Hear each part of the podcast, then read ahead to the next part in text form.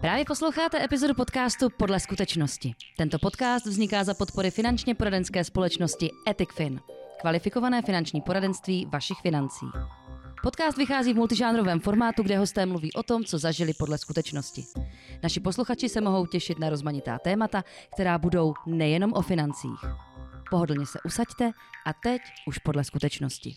Dámy a pánové, vítám vás u dalšího dílu podcastu podle skutečnosti a mým dnešním hostem je promotér hudební agentury, pořadatel kulturních akcí a festivalů, zpěvák a frontman skupiny Street 69 Jiří Strážnický alias Stráža. Jirko, ahoj. Já tě zdravím, ahoj. Dnes to nebude o financích, dnes to nebude ani o úrokových sazbách, ale dneska se podíváme na hudební průmysl. Jirka má za sebou opravdu dlouhou řadu let strávených v hudební branži. Ale ještě než se dostaneme po současnost, Jirko, pověz nám, jaké byly tvoje začátky? No moje úplné začátky byly v obyvacím pokoji na sídlišti, kdy jsem uh, uh, pletacíma jehlicema uměl obubnovat celou LP desku Katapult 88 v Lucerně a za což jsem dostával potom od mých rodičů jako celkem za uší, protože jsem umlátil všechny ty opěráky na křeslech. Jo, Takže jo, to jo. byl tak rok 88, 89, tam jsem poprvé pochopil, že muzika je něco, co mě učarovalo, co mě bude bavit. Aha, aha. kolik ti bylo let v tu, v tu, v tu dobu? Spočítáme to, tak teďka je mi 45 pryč, 88 rychlé počty, no. Tak kolik jsem mu, devět? Nevím, jo, teďka jo, z hlavy. Takže kolem devíti, desíti let. Uh, OK, z jaké pocházíš rodiny? Ty jsi říkal, že ti to rodiče jako úplně, uh, to nebylo zrovna to, co by třeba chtěli, že to jejich dítě jako už má nápinky, že by směřovalo k hudbě. Uh, byla tam nějaká podpora z rodiny hned od Vždycky začátku? byla podpora, ale tam to nebylo o tom, že by neměli rádi hudbu, ale že jsem ničil nábytek. Jako. takže, takže jinak moji rodiče jsou velice jako muzikální, když to řeknu, mm-hmm. tak to byť ve folkloru, mm-hmm. jelikož vlastně oba dva uh, za mlada byli součástí uh, folklorního souboru souboru, teďka doufám, že to nepokazím, v Bojkovicích a jmenuje se to, a teď to vypadlo úplně, Světlovan, Světlovan aha, to byl, aha. takže u nás se pořádně jak jakoby zpívalo, mamka hrála trochu na klavír, a otec na akordeon, takže u nás ta muzika vždycky byla nějak vnímaná jako volnočasová aktivita, jo, ne jako jo. profi prostředí, že bych uh-huh, uh-huh. od malička běhal po pódiu, protože by byl otec, já nevím, bubeník v nějaké rokové kapele, to ne. Jo, jo. Ty jsi zmínil, že jsi teda uh, tí, tíhnul asi k, tě, k té rytmické sekci, jo, jo, jako, jo. jako k bicím. Určitě. A jak je možné, že jsi ocitl uh, za mikrofonem? Uh, je to úplně jednoduchý příběh. Já jsem vždycky chtěl bubnovat. Uh, vlastně, když to vemu uh, od úplně fakt útlého věku, od těch jehlic a od toho křesla, tak jsem se pro uh, bubnoval až do opravdové soupravy, kterou mě částečně koupili naši, částečně jsem si na ně našetřil. Mm-hmm. Ježíšek donesl, jak se říká, mm-hmm. a bubnoval jsem v garáži do té doby, než jsem kolem sebe získal nějaké kamarády a založili jsme kapelu. Nicméně mm-hmm. se zpěvákama byl vždycky problém, teďka myslím personálně nebyli. Jo, jo, jo. Tak jsem zpíval za bubnama a došlo to tak daleko, že jsem uh, začal obrážet tancovačkové kapely. První byla uh, kapela Čmeláci, uh-huh. kde jsem uh, bubnoval a zpíval, protože tam nebyl lídr žádný, tam prostě každý zpíval, kdo měl, kdo měl ústa. Uh-huh. A jednou mě zazvonil telefon a ozval se mě Pavel Šilhavík z kapely Generace. Jo, jo. A říkal, jestli bych mohl přijet, nechtěl přijet na konkurs. Já jsem uh-huh. samozřejmě měl tenkrát asi snad 16, 17, tak nějak. Uh-huh. A tak jsem vůbec jako nepochopil, že se něco takového mohlo odehrát. Došel jsem na konkurs jako bubeník, začal jsem bubnovat, oni se tak jako na mě dívali, říkám, tak asi, asi dobré, nebo nevím. A padla ta kouzelná věta, umíš zpívat? Neříkám, neumím, ale v kapele zpívám třeba tuhle, tuhle, tuhle. Oni tak si to s náma dej. Tak jsem zaspíval za bubna a tenkrát si pamatuju, že to byl, uh, že to byl eh, Dneska nám je 17, tuším, že se ta písnička jmenovala, mm-hmm. Varene Dems. No, proběhl ten konkurs, za, za dva dny mě zazvonil telefon a Pavel Šilhavík říká, tak jsme tě vzali, uh, mohl bys na zkoušku tehdy a tehdy, naučit se to a to. Tak já jsem dal na zkoušku, samozřejmě, jak říkám, byl jsem mladý, neměl jsem tenkrát řidičák, tak tatínku, prosím, odvezeš mě do Kunovic na zkoušku. Mm-hmm. Naložili jsme auto do, do, na vozík, e, bící soupravu, dali jsme do Kunovic a e, tam si pamatuju, jak stáli ti chlapi v těch dveřích u té zkušebny teďka nechci kecat, ale myslím, že Pavel tenkrát ještě kouřil, nevím, jestli kouří ještě teďka, zahodil to cigáro a říká, nač to vle, vlečeš. A já říkám, co myslíte? Jsme si vykali, že jo, Aha, jsem malý aha. kluk proti ním. No ty bicí. Já říkám, tak jste mě snad vzali do kapely. Říká, jo, ale jako zpěváka. Takže jsem našetřený. Takový podraz, jako. jo. Takový, no úplně jsem v ten moment jsem nevěděl, po, jako popravdě. Aha. Bylo to velmi rozporuplné pro mě, já jsem vůbec netušil, jak mám reagovat. Mhm, mhm. No, závěr byl takový, že bubny šli prodat a koupil jsem mikrofon a vysílačku Mhm, a tam to byl rok, tuším, 96, Mhm, tak nějak, mhm, mhm. kdy e, jsem vlastně z řemesla bubeníka přesídlil na řemeslo zpěváka a už mi to zůstalo. Jo, jo. Rozhodně dobrá volba, to si a, nejsem. protože no, já, já, já to spíš beru teďka z toho úhlu pohledu, že eh, bubeník je v kapele vždycky až ten úplně vzadu, nejdál. Mhm. Ten to má k těm faninkám strašně daleko. Ale zpěvák, ten je úplně vepředu, jako. A zas bubeník má svaly a vypadá Jo, dobře. A čáry. Chodil jsi do hudebky? Chodil, chodil jsem na housle. No, Jak, jak dlouho? Chodil? asi tři roky a popravdě mě ten nástroj strašně nebavil. Tam Mhm. udělám teďka ten oslý můstek k tomu, jak jsem říkal, že u nás to byl hlavně folklor, Jo, tak jo. samozřejmě co jiného než housle, že? Aha. A já jsem byl hrozně malý a mě to hrozně nebavilo a možná mi to ani nešlo, nejsem si jistý. Vím, že mě měl, jestli si dobře vzpomínám, pan Tesař jako profesor Mhm, tenkrát, nebo mhm. učitel, nevím, jak se to úplně přesně říká, když je člověk v tak, v tak malém věku ve škole, no v lidušce, ten měl trpělivost, u okna jsme stáli, mě tekly mě slzy jak hrachy. A, Jo, jo. a takže housle se nepovedly, no. Aha. Jasně. Uh, jakýma jsi prošel kapelama? Od, když to vemeš úplně od toho začátku, tak uh, v 16 letech nastoupil do generací. Ano, v 16 jsem nastoupil do generací, tam to byl první uh, takový můj převrat eh, na vlastní oči, kdy v kapele začala rebelie a kdy vlastně z kapely, uh, která fungovala, měla jméno, chodili lidi, všechno prostě bylo tak, jak mělo být v těch devadesátkách. Mhm, mhm. A kdy se prostě škubnul tenkrát jeden nebo dva členové už no, a ta lavina mě vzala společně s nima Mhm. do jiné kapely, která se tenkrát jmenovala Credo. Jo, jo. Tam jsem ale byl opravdu jako chvilečku. To vím, Mhm. že jsem se z toho trošku zpamatovával, protože uh, to bylo poprvé, kdy kapela měla v podstatě dva zpěváky a bylo takový nějaký kočkopes, si pamatuju. Eh, Výhoda byla ta, že lidi chodili všude a na všechno, takže Mhm. tam to nestrádalo tím, že by tam někdo jako řekl, na ty přišlo málo, na to přišlo moc.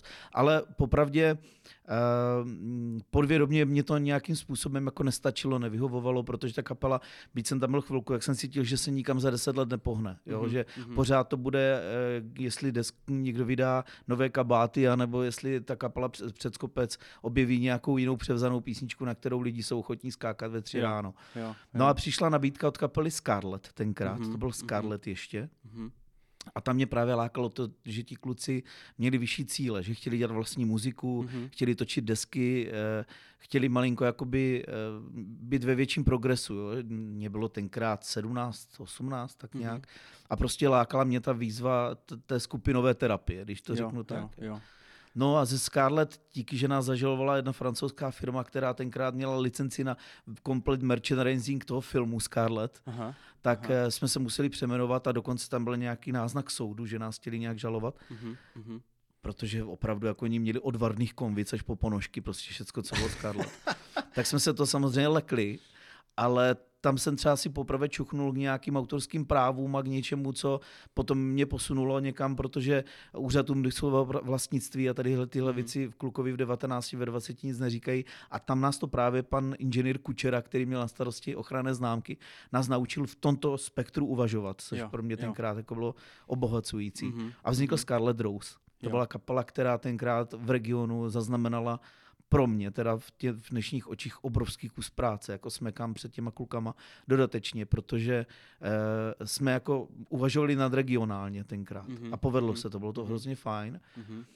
No ale eh, tam jsem si poprvé jakoby čuchl k tomu, jaká je to dřina eh, z regionální kapely, která hraje tancovačky eh, a byť dělá vlastní tvorbu, to posunout někam dál.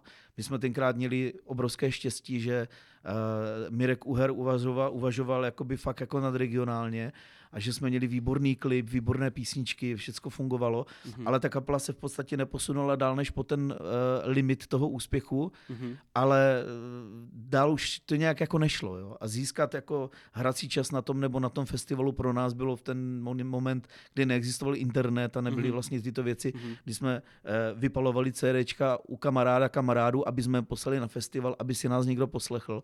No tak přišla prostě nabídka od tenkrát v, v, jak to říct, celoplošné kapely Argema, která, která vlastně uh, mě zazvonil telefon, to byl ten paradox teďka. Jo, jo. To jsem snad nikdy nikomu neřekl, že uh, jsem telefonoval uh, v jeden moment s Petrem Forstem z Rock for People, kde mm-hmm. jsem ho přesvědčoval, že uh, Scarlet Rose je přesně ta kapela, která by měla hrát na Rock for People tenkrát. Jo, jo, aha. A položil jsem ten telefon, mě zklamaně od, odřekl, že to je alternativní festival, který vůbec jakože to ESO viděla, že taková kapela nikdy na Rock for People hrát nebude. Jako, jo, že, jo, jo, že to je prostě úplně mimo formát. Mm-hmm, A deset minut na to mě zavolal Joška a říká, eh, nechceš přijít na konkurs a já jsem tenkrát odvážně na můj vkus, na můj povahu říkal, mě žádný konkurs nezajímá, jenom pouze konkrétní nabídka. A on říkal, dobře, tak šel bys teda. A já říkám... Tak už měl silné sebevědomí po těch odspívaných letech, že jo, na tom pódiu. Já nevím, co to do mě bylo, já nejsem ten typ, jako. Ale tenkrát jsem byl tak naštvaný z toho Forsta. Jo, jako, jo, jo. Aha, takže vlastně Forst mu, mohl za to, že skončil s Fargemě. V podstatě on mohl za to, že, povil, že jsem povolil stavidla. Jako, jo, jo. Takže,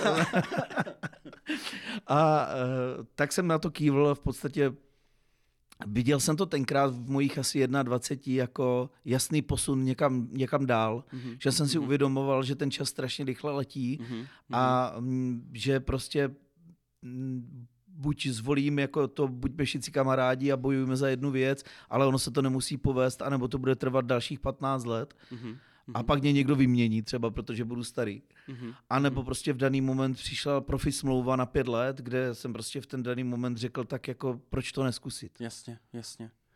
Takže tvé cesty vedly potom do Argemy, ano. což já považuji jako na tom hudebním trhu big beatovém největší jméno. To Určitě. bez pochyb Argema je. Jak dlouho jsi tam byl? Říkal, podepsal pětiletý kontrakt Pět let. tam? Pět let. Pět let no. uh, uh, kolik uh, naspíval z uh, řadových alb s Argemou? No, já si myslím, že čtyři nebo pět, teďka fakt jako nevím, že tam uh-huh. byla jedna výběrovka, to byla ta první, to byla uh-huh. Argema 20. Uh-huh. A potom to byly, tuším, že tři nebo čtyři. A fakt teďka do mé mě nachytal, ale jako jestli tak to spočítáme, jestli si vzpomenu. Pak byl uh, Motýlek, pak byl Půlnoční den, Eš, no a fakt si nespomenu normálně, teďka jsi mi dostal, nevím. Mm-hmm, mm-hmm, Takže asi mm-hmm. čtyři, čtyři? Jo, jo, čtyři alba v tom pětiletém horizontu je jako krása, protože uh, chrlit uh, alba s takovou intenzitou je hodně náročné. Jo? Me, m, když to ještě k tomu přičteš, jsou koncerty, musíš te, musíte jako uh, se podílet, nebo nevím, jak jste to měli v Argemě, jestli se spodílet třeba i ty autorsky. Já jsem napsal pár textů. Mm-hmm. S Ivošem Ledabilem jsme byli taková dvojka, že uh, já se celkem mm, si troufám říct, že jsem cítil to, jak on to myslí. Aha, a aha. já jsem psal nekomerční texty, to asi, i když vlastně půlnoční den, teďka nevím, jestli na... Ne, jak z toho ven? Jak z toho ven byla, byl můj text dokonce. Aha, aha. A už to mám taky jako brejka za těch 20 let. Ale víš, že to najdeš? Jasně, ale ještě ti řeknu, Pepo, jednu věc, že eh, jak říkal v tom horizontu čtyři alba, ale jako to bylo v době, kdy ta kapela opravdu hrála tancovačky od 8 do jedné do rána. Jako. Mm-hmm. A my jsme hráli 90, 80, 90 akcí za rok, mm-hmm. do toho jsme chodili všichni do práce, mm-hmm. jo, fakt mm-hmm. jako civilní zaměstnání a u toho jsme dělali ty desky.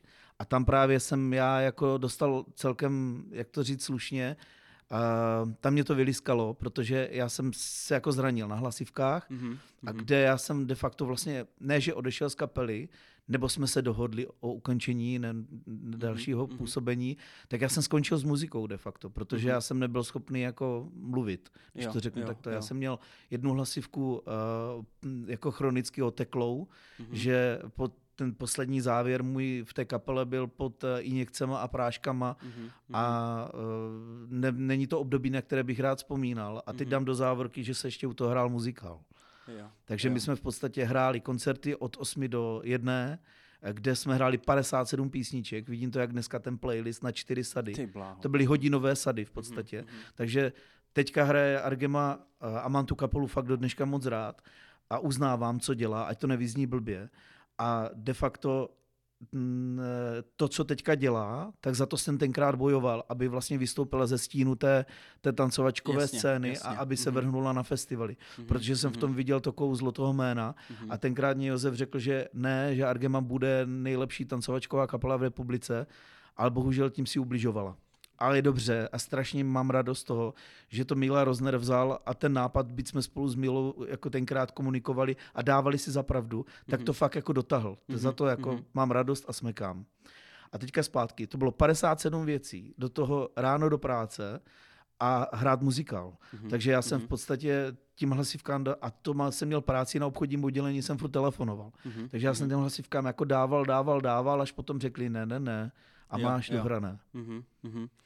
Takže uh, vlastně zdraví ti uh, Ano, nadiktovalo, jak to vlastně Ano, bude. A přesně tak. Přesně tak. Tak ono se tenkrát jsem se dozvěděl, že mluvilo i o tom, že jedu na heroinu a ne- nevím na čem, protože jsem měl 56 kilo. Jako opravdu to, to bylo období, kdy moje tělesná schránka dostávala jako hodně na to, že jsem měl třeba 24 tenkrát. Aha, aha. Tak jako to bylo období, které bych nezopakoval už Mhm, asi. Jako, že mhm. byl, byl, byl bych na sebe hodnější. Jo, jo, chápu. Když uh, jsem poprvé slyšel skladbu E55 Mhm. od generací, kterou Mhm. naspíval ty v hale, Mhm. nevím, jestli tu nahrávku jako víš. Nevím že, o ní, ne. Že ona, ona, ona putovala na páscích, Fakt? normálně No, na tak to je super. Uh, tak uh, s mým kamarádem, současným tvým basákem Alešem Vávrou, Jo, jo, tak jsme, za- tak jsme založili kapelu. A Fakt. vlastně, eh, vlastně ty jsi byl takový ten jako impuls, kdy my jsme chodili na Big Beaty, na zábavy a chtěli jsme prostě taky jako ten úspěch prostě. Dojal tu pozornost.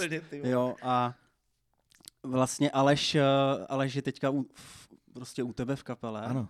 a eh, vlastně uh, plní si ten svůj jakoby dětský sen, co jsme měli v těch fakt 15, 16, tak je to úplně super a já jsem strašně rád za to, jo, že to tak Ty dopadlo. vole. A uh, my jsme hrávávali prostě taky jako po zábavách, jmenovali jsme se Storm tehda a uh, hrávali jsme prostě ty klasické Karneval, Justína, víš, A to takové bylo ty... super, ale já, to, já tu dobu jsem měl hrozně na 90, třeba 5, 6, 7, 8, Mhm. ale ještě k tomu E55, my jsme to tenkrát v generacích a hrávali podle Fany Michalíka, který vlastně teďka zpěvá metalu, předtím Mhm. Citronu, Mhm. tak měl solovou dráhu a, a měl písničku. Teďka nevím, jestli to byla druhá deska nebo první deska, ale bylo tam E55 Mhm. A uh, už nevím, jak se k nám ta nahrávka tenkrát dostala, ale vlastně Argema tu podědila, tu písničku. S Kdo Pepou napsal ten Tichánkem. text? To je všechno Fanny Michalík. Fakt? Jo, jo, jo. A je to někde autorsky zařazené? Určitě, já do dneška tu desku poslouchám, Jo, výborné jo. písničky jsou tam. No je Mhm. Fanny Michalík, taková deska s modrým pruhem, já to vidím, mám i do dneška. Mhm. A zrovna teďka z mě jako udělala radost. Je to asi 14 dnů, kdy eh, jsem měl do Rakouska lyžovat a asi třikrát jsem si dal dokola jako Jo. výborná manekýna písnička, super a mhm, tak. mhm. Takže doporučuji. A s tama právě jsme my vzali tenkrát s generacema tu písničku je 55, Mhm, mhm. takže ono eh, tak nějak... se stala potom takovým jako big beatovým hitem, že jo? To, to byla To jako jsem nikdy nevnímal normálně. Skladba. No. Fakt? Jo, jo, Já my jsme jsem to, to úplně nikdy- žrali jako fakt. Ty to prostě bylo, Takže Fanny Michalík. No. Rychle stáhnout, pustit. Jo, jo. Uh, když ti řeknu Uherské hradiště, sportovní hala, Big Beaty na hale, co tě napadne? Eh, Krásná doba.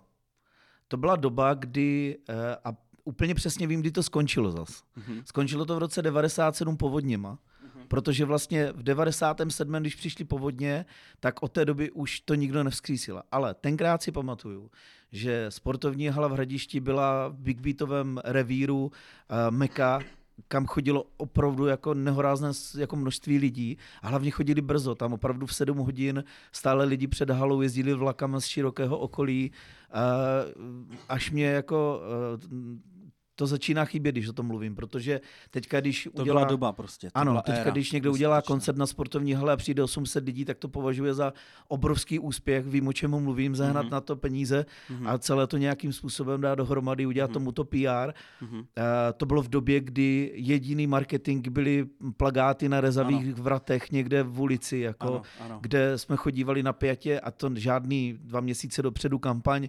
Ve středu vylepený plagát eh, v Kunovicích na nádraží rovnalo se v sobotu narvaná, narvaná hala lidma. Jo, jako, jo. jo, přesně, A, a přesně. hlavně to bylo něco, to byl folklor. Jako. Teďka se omlouvám všem folkloristům, kteří mě určitě dají za uši, ale to byl pro nás tenkrát folklor, protože lidi seděli na patníku sedmičku vína a čekali, až se otevře hala Jo, a jo, skončil Big Beat ve dvě ráno, lidi seděli na patníku sedmičku vína a vykládali se, jaké to bylo. Jako. jo, jo, jo. Takže super. Zažil jsem tu dobu a, a bylo to Já z pódia. No. Já z No. pódia, no tak jako my jsme, to byla ta závis, víš, ta Jo, zdravá aha. taková, jako ten stráža. tak mě bylo tenkrát kolik? Asi 17, 18, tak nějak. Mhm, A já mhm, jsem, mě v podstatě muzika vychovala k zodpovědnosti. mhm. Takže já jsem do 28 nepil alkohol vůbec, já jsem byl úplně jako abstinent, totální. Fakt, jo. Do 28, no. Hezky. Pokazili mě až zlínští hokejisti teda. Jo. A, a celkově mě to dalo řád do života. Děkuji za to, že jsem mohl v tak út- útlém věku a že jsem dostal tu důvěru od rodičů, že opravdu bez mobilu, bez ničeho mě vypustili ve, dvě hodiny odpoledne po škole uh, dodávkou někde hrát a vrátil jsem se nad ránem a Mhm. musel jsem být střízlivý, musel jsem mít všechny věci, co jsem slíbil a uh, do školy být nachystaný, jinak bych nejel druhý den. Jo. Takže dalo mě to do života moc, tady Mhm, toto. mhm, mhm. Já na tu dobu fakt rád vzpomínám a ty jsi byl vždycky vnímaný ženama jako lamač dívčích srdcí. Ty mě Ze- dáváš ze, dneska, same, ty. ze, sametových, ze sametovým hlasem. Já si to totiž Ty pamatuju. mě dáváš. Ty. Protože uh, my jsme na těch zábavách jako byli a my jsme slyšeli, jak se ty holky o tobě baví. A vždycky za Alešem jsme říkali, ty vole, to my to chcem taky. A proč mě to nikdo neříkal? Jo, a uh, co se týče tvého hlasu, tak si myslím, že ten se na té Jižní Moravě a vůbec v tom big beatovém prostředí jako stal takovým jako fenoménem. A to ti nechci pochlebovat nějak, jo. To je opravdu tím, jak já jsem se pohyboval mezi těma běžnýma posluchačema, lidima, co jezdili na zábavy. My jsme jezdívali na zábavy všude možně. Mhm. Jo, jenom, eh, jenom aby jsme viděli krédo, generace, jo, prostě ta doba, která tu dobu určovala de facto ten, ten, ten styl, protože dřív, kdo nejezdil na Big Beaty, tak byl divný, No, jo, a ty Big Beaty byly prostě s tou návštěvností, fakt to praskalo ve švech. A mám tady ještě jednu takovou pikantnost, a to je Bílovický park Pouťová zábava. no jo. Jak, na, jako- jak vzpomínáš na toto období? To si člověk při- připadal jak Michael Jackson Mhm. z, z hradiště, jo, protože to u- první písničky bylo půlka placu, prostě to. No. eh, Já ne, neznám ty počty, jo, já, mě to v té Já, době... já znám, my jsme se Jo. chodívávali, protože my jsme potom začali i pořádat Aha. Aha. Big Beaty a my jsme se chodili eh, inspirovat na tady tyto v- v- jako vyhlášené Big Beaty. A tam chodívalo mm, dva a, dva a půl, tři tisíce lidí jako běžně. to bylo jo, a. Pouťová to byla top úplně, jako nej, To nej, tak to byla bylo, no. největší zábava. To tak, a tak trošku mě jako teďka jako začíná chybět to, to, to uvažování toho, že ty lidi opravdu chodili na tradice. Oni ctili to, jakože eh, pouť, jak říkáš ty, prostě o co víc je pouťová zábava, než zábava jiná, jako Mhm. o nic, že Mhm, tam mhm. jako, ale ty lidi ctili ty tradice, že prostě v daný okamžik eh, se tam prostě jde a jde se tam proto, protože tam potkáš někoho, koho třeba rok neviděl, že? Mhm, mhm. A to už teďka tak nějak mně přijde, že jako není. A vím, o čem Není, mluvím. není, o tom no. se asi dostaneme potom Mhm, později, jako ano. jaká je dřina na i tradiční akce dostat nějaký počet lidí na Mhm. top jména. Mhm. A tenkrát vlastně to byla kapela, když to tak vemu a vzpomenu si na ten diář, tak to bylo prostě třeba 10 míst celý rok dokola. Mhm. Alternace venku vevnitř, jo, Ano, na alternativy venku vevnitř, ale prostě, já když si vzpomenu na rok 96 na ty generace třeba, jo, tak my jsme prostě hrávali každou středu ve Veselý den Borovou na Komárovi, Mhm. kam chodilo každou středu 800 lidí. Jo, Jo. jo. Každou neděli jsme hráli v Mistřicích, Mhm. nebo, a teď si nespomenu, nebo ne, se to střídalo dvě místa, to druhé už Mistřice, jako, Tančák, a nebo to- Bílovice, Ně- park, no. Březolupy hala. a všude prostě byli lidi. Jo? Mhm. Prostě všude vždycky byli lidi. A ty lidi tam nechodili, protože ta kapela hraje líp nebo hůř. Oni tam šli na lidi. Oni tam šli prostě, protože to byla jakási tradice Mhm. se tam takto potkat. Jo. Přesně, přesně tak, přesně tak, no. tak jsem se úplně zasnil. Já no, taky. toho. Dáváš mě dneska dobře. Teda. A když bys měl třeba, uh, ať už uhneme z tohoto tématu, aby jsme ho nějak uzavřeli, na kterou z těchto jako uh, zábav vzpomínáš nejradši? Co, co ti tak utkví v hlavě, když se, když se řekne tady toto období? Tak eh, asi jsi to vyjmenoval všechno, tady toto. Eh, byť jsem uherský, z Uherského Brodu, jsem Brodian, tak toto Mhm. mm-hmm. Brod nikdy neměl. A Mhm. mm-hmm. proto my jsme, i když jsme nehráli, tak jsme jeli do Březolub, do Bílovic nebo do Hradiště na halu. Jo? Mm-hmm. Takže toto byly asi prostě fenomény toho období, těch 90. A, a asi jako děkuju za toto povídání, protože normálně bych si nespomněl. jo, Jo, to jo, jo. mám v hlavě spoustu jiných důležitých věcí, Mhm. ale jo, děkuju. Toto, toto bylo, ano, toto byly ty místa. jo, No, jo. ta místa. Jo, skvěle. Ty jsi zmínil, že ses už uh, potýkal, nebo už dokázal si osahat trochu uh, to autorství, uh, Insta, uh, Intergram, OSA. Ano, Uh, v té době uh, už ses na to díval jako trochu jiným úhlem pohledu, jako interpret? ne, my, my jsme to vůbec nechápali. My jsme to do té míry vůbec neřešili, protože jsme o tom nevěděli.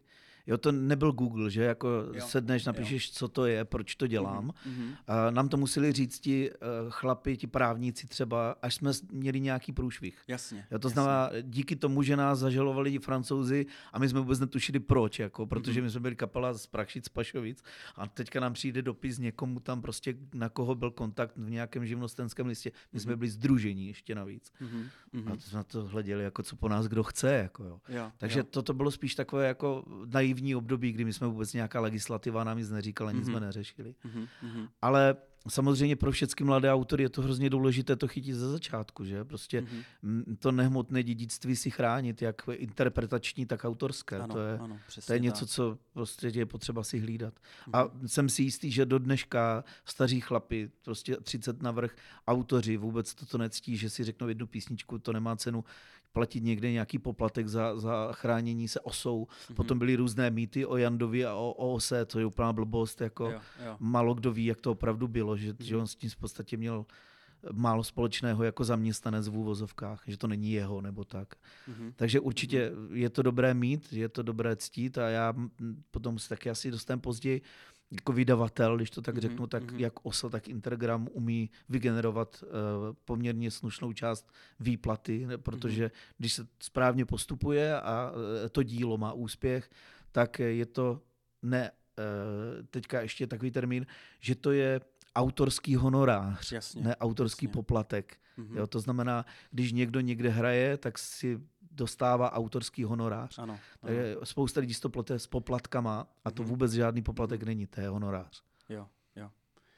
Eh, Já jsem se na to díval taky jako přes černé brýle dlouhou dobu, Jo, jo, jo. dlouhou dobu než jsme potom eh, v kapele začali toto řešit a najednou jsme zjistili, že po roce koncertování ti dojdou pak nějaké peníze. Ano, A ty ono to funguje. Jako. no, A najednou zji- vlastně zjišťuješ, že tvůj čas je energie, který Ano. ty dáváš jakoby do toho a je tam kus tebe v těch skladbách. přesně jo? tak. A eh, když to přepočítám, tak čas se rovná peníze. Určitě. A no. já to řeknu teďka a nemyslím to špatně, ať mě nikdo nesežere, ale Mhm. my Češi jako takový máme rádi hejty, máme Ano. rádi takové to, jako že automaticky je na tom něco blbě Mhm, a automaticky prostě proč já bych měl, jako, jo, ale jo, jo. je potřeba se na to dívat z té větší perspektivy a první si zjistit, zjistit o tom, co nemám, nemám rád detail, abych zjistil, že to začnu mít rád, protože mě to vlastně dává smysl. Mhm, mhm, jo. mhm, jasně. Uh, končí teďka období éry Argemy. Ty Mhm. jsi dal vlastně, uh, vy, vy jste se rozešli s. Argemou. Uh, co bylo potom? Já jsem šel do důchodu v podstatě muzikantského. Začal Mhm. jsem na plný úvazek pracovat, Mhm. začal jsem v podstatě mm, žít civilní život, to znamená, koupil jsem byt, oženil jsem se v podstatě. Vzal jsi z hypotéku. Vzal jsem si hypotéku tenkrát samozřejmě Mhm. a podrželi mě v práci hodně. Mhm. Děkuji na, na dálku panu Borákovi, což mm, mě tenkrát pro mě byl eh, klíčová osoba od jak živa a v, Mhm. ten, v to období eh, echt, jako jak Mhm. se říká. Mhm. A, takže jsem začal prostě pracovat a e, s muzikou jsem se úplně jako rozloučil, protože to nešlo. Jo, Mhm, za prvé, mhm. mě to vnitřně jako duševně bolelo, že v podstatě člověk v 25 končí, že Mhm. prostě nejsi schopen provozovat to, co jsi měl rád. Ano, Je to, jak ano. když sportovec si zlomí ruku, kterou už nedáš dohromady a už Mhm. nikdy nehraje tenis třeba. Mhm, mhm. No a prodal jsem všechny věci, co jsem na muziku měl a Mhm. začal jsem žít normální život. Jak dlouho jsi to vydržel? Žít normální život. To nebylo o vydržel, to bylo do, do telefonu, který přišel. Aha. Eh, V roce 2000, 2002, 2005, tuším, nevím teďka úplně přesně, mě zazvonil telefon a, a mm, Tomáš Tomanec, můj kamarád, který eh, se mnou dlouhá léta jezdil jako technik a čuchal si k muzice různě, tak mě zavolal a říká, já bych potřeboval pomoct. Já jsem se dostal do jedné kapely jako basák, ale oni nemají zpěváka, protože zpěváka vyhodili, Mhm. ale mají dva koncerty, které by potřebovali odehrát. Ne, nemohl bys nám pomoct? Jo, jo. On neřekl, pojď s náma zaspívat, on použil to slovo pomoct, Jasně, jasně. což ve mně au- automaticky evokuje, tak pomoc se má, že? Mhm, mhm. A já říkám, Tome, já ani nevím, jestli bych to ještě uměl, já jako nevím, co krk, já jsem rok jako nevydal tón, jo. Mhm, mhm. Tak jsem šel na zkušebnu, to jak si šlo, tak jsem jim jako šel pomoct. Tenkrát to byla kapela Sára, vlastně Mhm. tancovačková kapela, o které jsem vůbec nic nevěděl, někde ze Sehradic, z Valašska. Jo, jo. No a byla tam fakt jako dobrá parta lidí. Jako vím, že jsem tam došel na tu první zkoušku, že mě hned vzali, jako že to bylo pro mě nepochopitelné, že nějakého cizího Jirku z Brodu, prostě Mhm, kapela někde z Valašska jako automaticky začala jako brát do kolektivu. Mhm. No odehráli jsme dva koncerty a přišlo, že mají ještě další dva, jestli bych ještě teda, ještě je tam frišták, tady co děláš toho, toho. Jo, jo, jo. A ještě jsou tam valašské klobouky, nebo co to bylo, co kdyby na Velikonoce s náma. No a pak jsem vlastně zjistil, že hrajou v kapele, no. jo. Takže Mhm. tam, tam vlastně eh, díky tomu, že to byly jako dva koncerty za měsíc, nebo, nebo ten interval toho koncertování byl poměrně jako mm, eh, milosrdný, no, Mhm, mhm. A že zpívali i ostatní kluci, kde já jsem fakt jako tenkrát jim přistoupil na to, že budu hrát jako dvě sady. Mhm. To znamená, oni udělali vlastně, já jsem si tam připadal jako atrakce, protože oni vlastně budeme hrát s tím a s tím, jako přijďte exkluzivně dvě sady Mhm, a hráli jsme v podstatě písničky průřez z těch mojich kapel. Jasně. mhm. Což nevím, jestli bylo pl- vplánované, jako na mě takto nachystané, anebo jestli to fakt jako byla náhoda. Mhm. No a mm, prostě mě to začalo nějak bavit, no, Jo, s těma jo. klukama. Dostal další impuls. Dostal jsem, hlavně to fungovalo, ten krk Mhm. nezlobil, nebo zlobil, ale ne moc. Mhm, A mhm. ta intenzita těch koncertů a těch písniček, že to nebylo 57 věcí, ale že jich bylo třeba 11, Mhm, mhm. tak, tak to byla sranda. A teď mě tak vyplavala taková pikoška eh, z kolektivu, když, když to tak řeknu, když tak to vystřihni, že eh, tam byla jedna sada, kde eh, byla kapela American Idiot Mhm. A eh, Tomáš Tomanec právě říká Martinovi, kytaristovi, teď je sada s tím idiotem. Jo, jo. A já jsem říkal, jo, jo, teďka hraju já, jo, že prostě aniž, ani, aniž bychom tak nějak jako eh, tam plánovali nějaký joke, tak tam přišel Aha, a bavil aha. mě ten humor prostě Jo, takový. jo. Tam. To je strašně důležitá, ta energie No. uvnitř té kapely, protože uh, že jo, koncertování uh, to je jenom jedna, jedna část toho celku, Je. protože vy vlastně uh, násobky času, které strávíte na pódium, strávíte spolu v autě, uh, strávíte na uh, zkušebně, ve studiu a prostě de facto je to druhá rodina, A kapela. to je taky pravda a ta větší pravda ještě je ta, že se na ty lidi musíš nějakým způsobem těšit nebo netěšit. Jo. Jo, v momentě, Jo. kdy, kdy ti přichází jakýkoliv kontakt, ať je to ta zkušebna, nebo ta dodávka, nebo to hraní a uh, máš eh, jako úzko v krku, protože jdeš za lidma, s kterými ti není dobře, Mhm, mhm, A nebo se na ty lidi těší, říká si ještě středa, ještě dva dny a, Jo, a bude, jo. bude sranda, mhm, mhm. tak to, to je asi ještě víc. Jako, jo, Jasně, to, to jasně. podvědomí. Zažil jsem obojí, jo, to, Mhm, to možná se k tomu dostaneme v tom rozhovoru. Mhm. Snažím se být otevřený, jak nejvíc to jde, takže, Jasně, takže jasně. nemám problém říct i ty, ty, ty věci, které nebyly fajn. Mhm. A toto je to, to důležité, ta energie i mimo to pódium, i když s těma klukama nejsi. Přesně, přesně tak. Zmínil z kapelu Sára. Mhm. Co bylo ještě po, uh, to byla tvoje poslední big beatová zábavová kapela předtím, než vznikl ten, když se zrodila ta myšlenka vlastní kapely? A ono to bylo trošku provázanější. My jsme v podstatě uh, došli s tím, že eh, ta kapela Sára měla nějakého majitele jako licenci Mhm. a my jsme pro něho v podstatě pracovali, no, dělali. Jo? Jsme odehráli tu akci, on si to vyfakturoval, my jsme dostali nějakou odměnu a tak dál. Ano, No a uh, to, co bude ta kapela dělat, měl v moci ten člověk. jo. A my jsme prostě přicházeli s tím, že bychom chtěli dělat vlastní věci, protože tam ten potenciál byl. Byli tam kluci, co uměli napsat písničku, otextovat písničku, eh, co se o tu písničku, o ten nápad uměli jakoby postarat.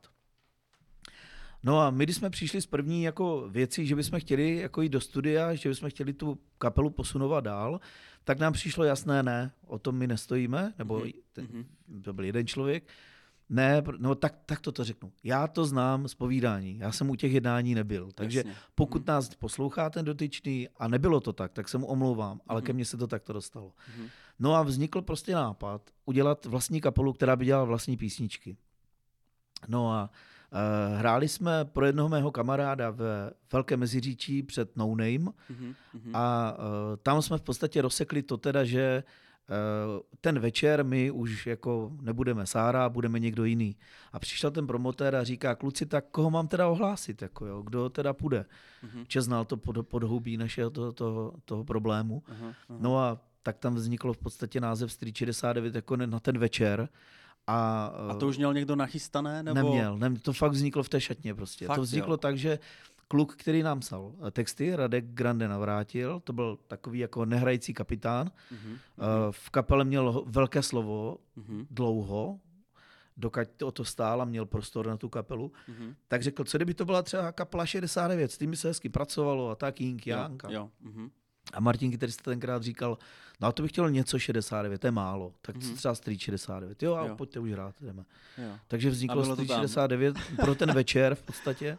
Aha. No a už jsme si to nechali a tím, jak ta kapela měla, eh, nebo já jsem tenkrát měl kontakty na pořadatele, tak jsme dál hráli zábavy a u toho jsme si dělali tu vlastní tvorbu s tím, že jsme měli interní heslo, když se něco povede navíc, bude to navíc. Jasně. Takže my jsme neměli plány vydávat desky a lámat rekordy někde v Mhm. nějakých žebříčcích nebo hrávat festivaly. Mhm. My jsme si chtěli dál hrát ty uh, písničky od No Name, od týmu a, Jo, a, a jo. od, od prostě Robbieho Williamse a Mhm. mezi tím si dělat své vlastní věci, prostě, že nás to bavilo. Jsem tam Jasně. si něco nahrát. Mhm. A zlomilo se to v podstatě v roce 2017, 16, kdy jsme hráli v Nivnici na pyžamovém bálu.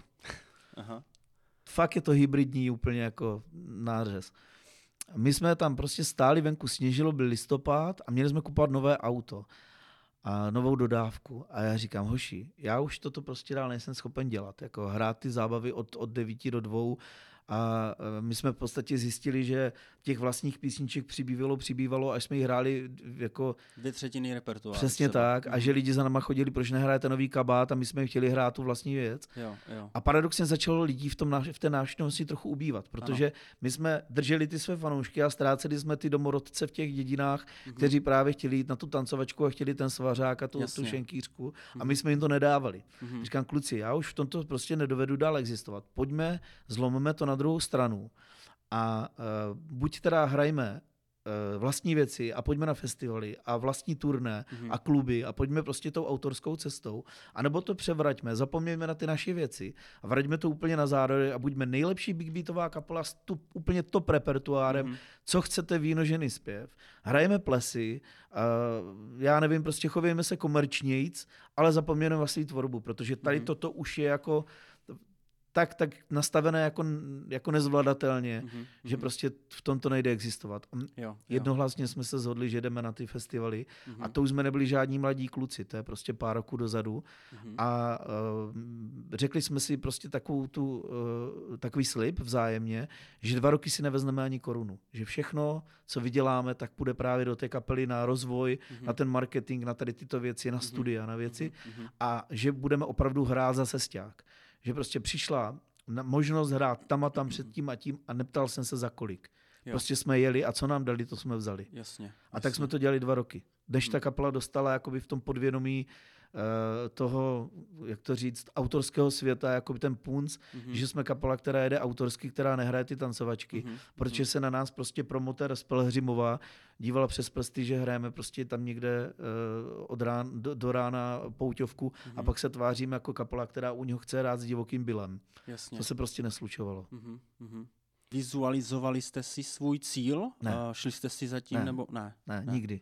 My jsme neměli žádné, uh, uh, žádný graf, kdy chceme kde být. My jsme prostě tak, jak jsem řekl před pár minutama, že všecko, co se povede navíc, bude navíc. A toto nás prostě vždycky drželo v tom, že Mhm, jsme mhm. se neupínali k něčemu jako k neúspěchu. Mhm. Mhm. Jo, že mm, my jsme to chtěli udělat a když se to povedlo, tak to bylo fajn. A když se to nepovedlo, tak jsme dělali další věci. Mhm. Mhm. kdo má zaregistrovanou známku Street 69? Já.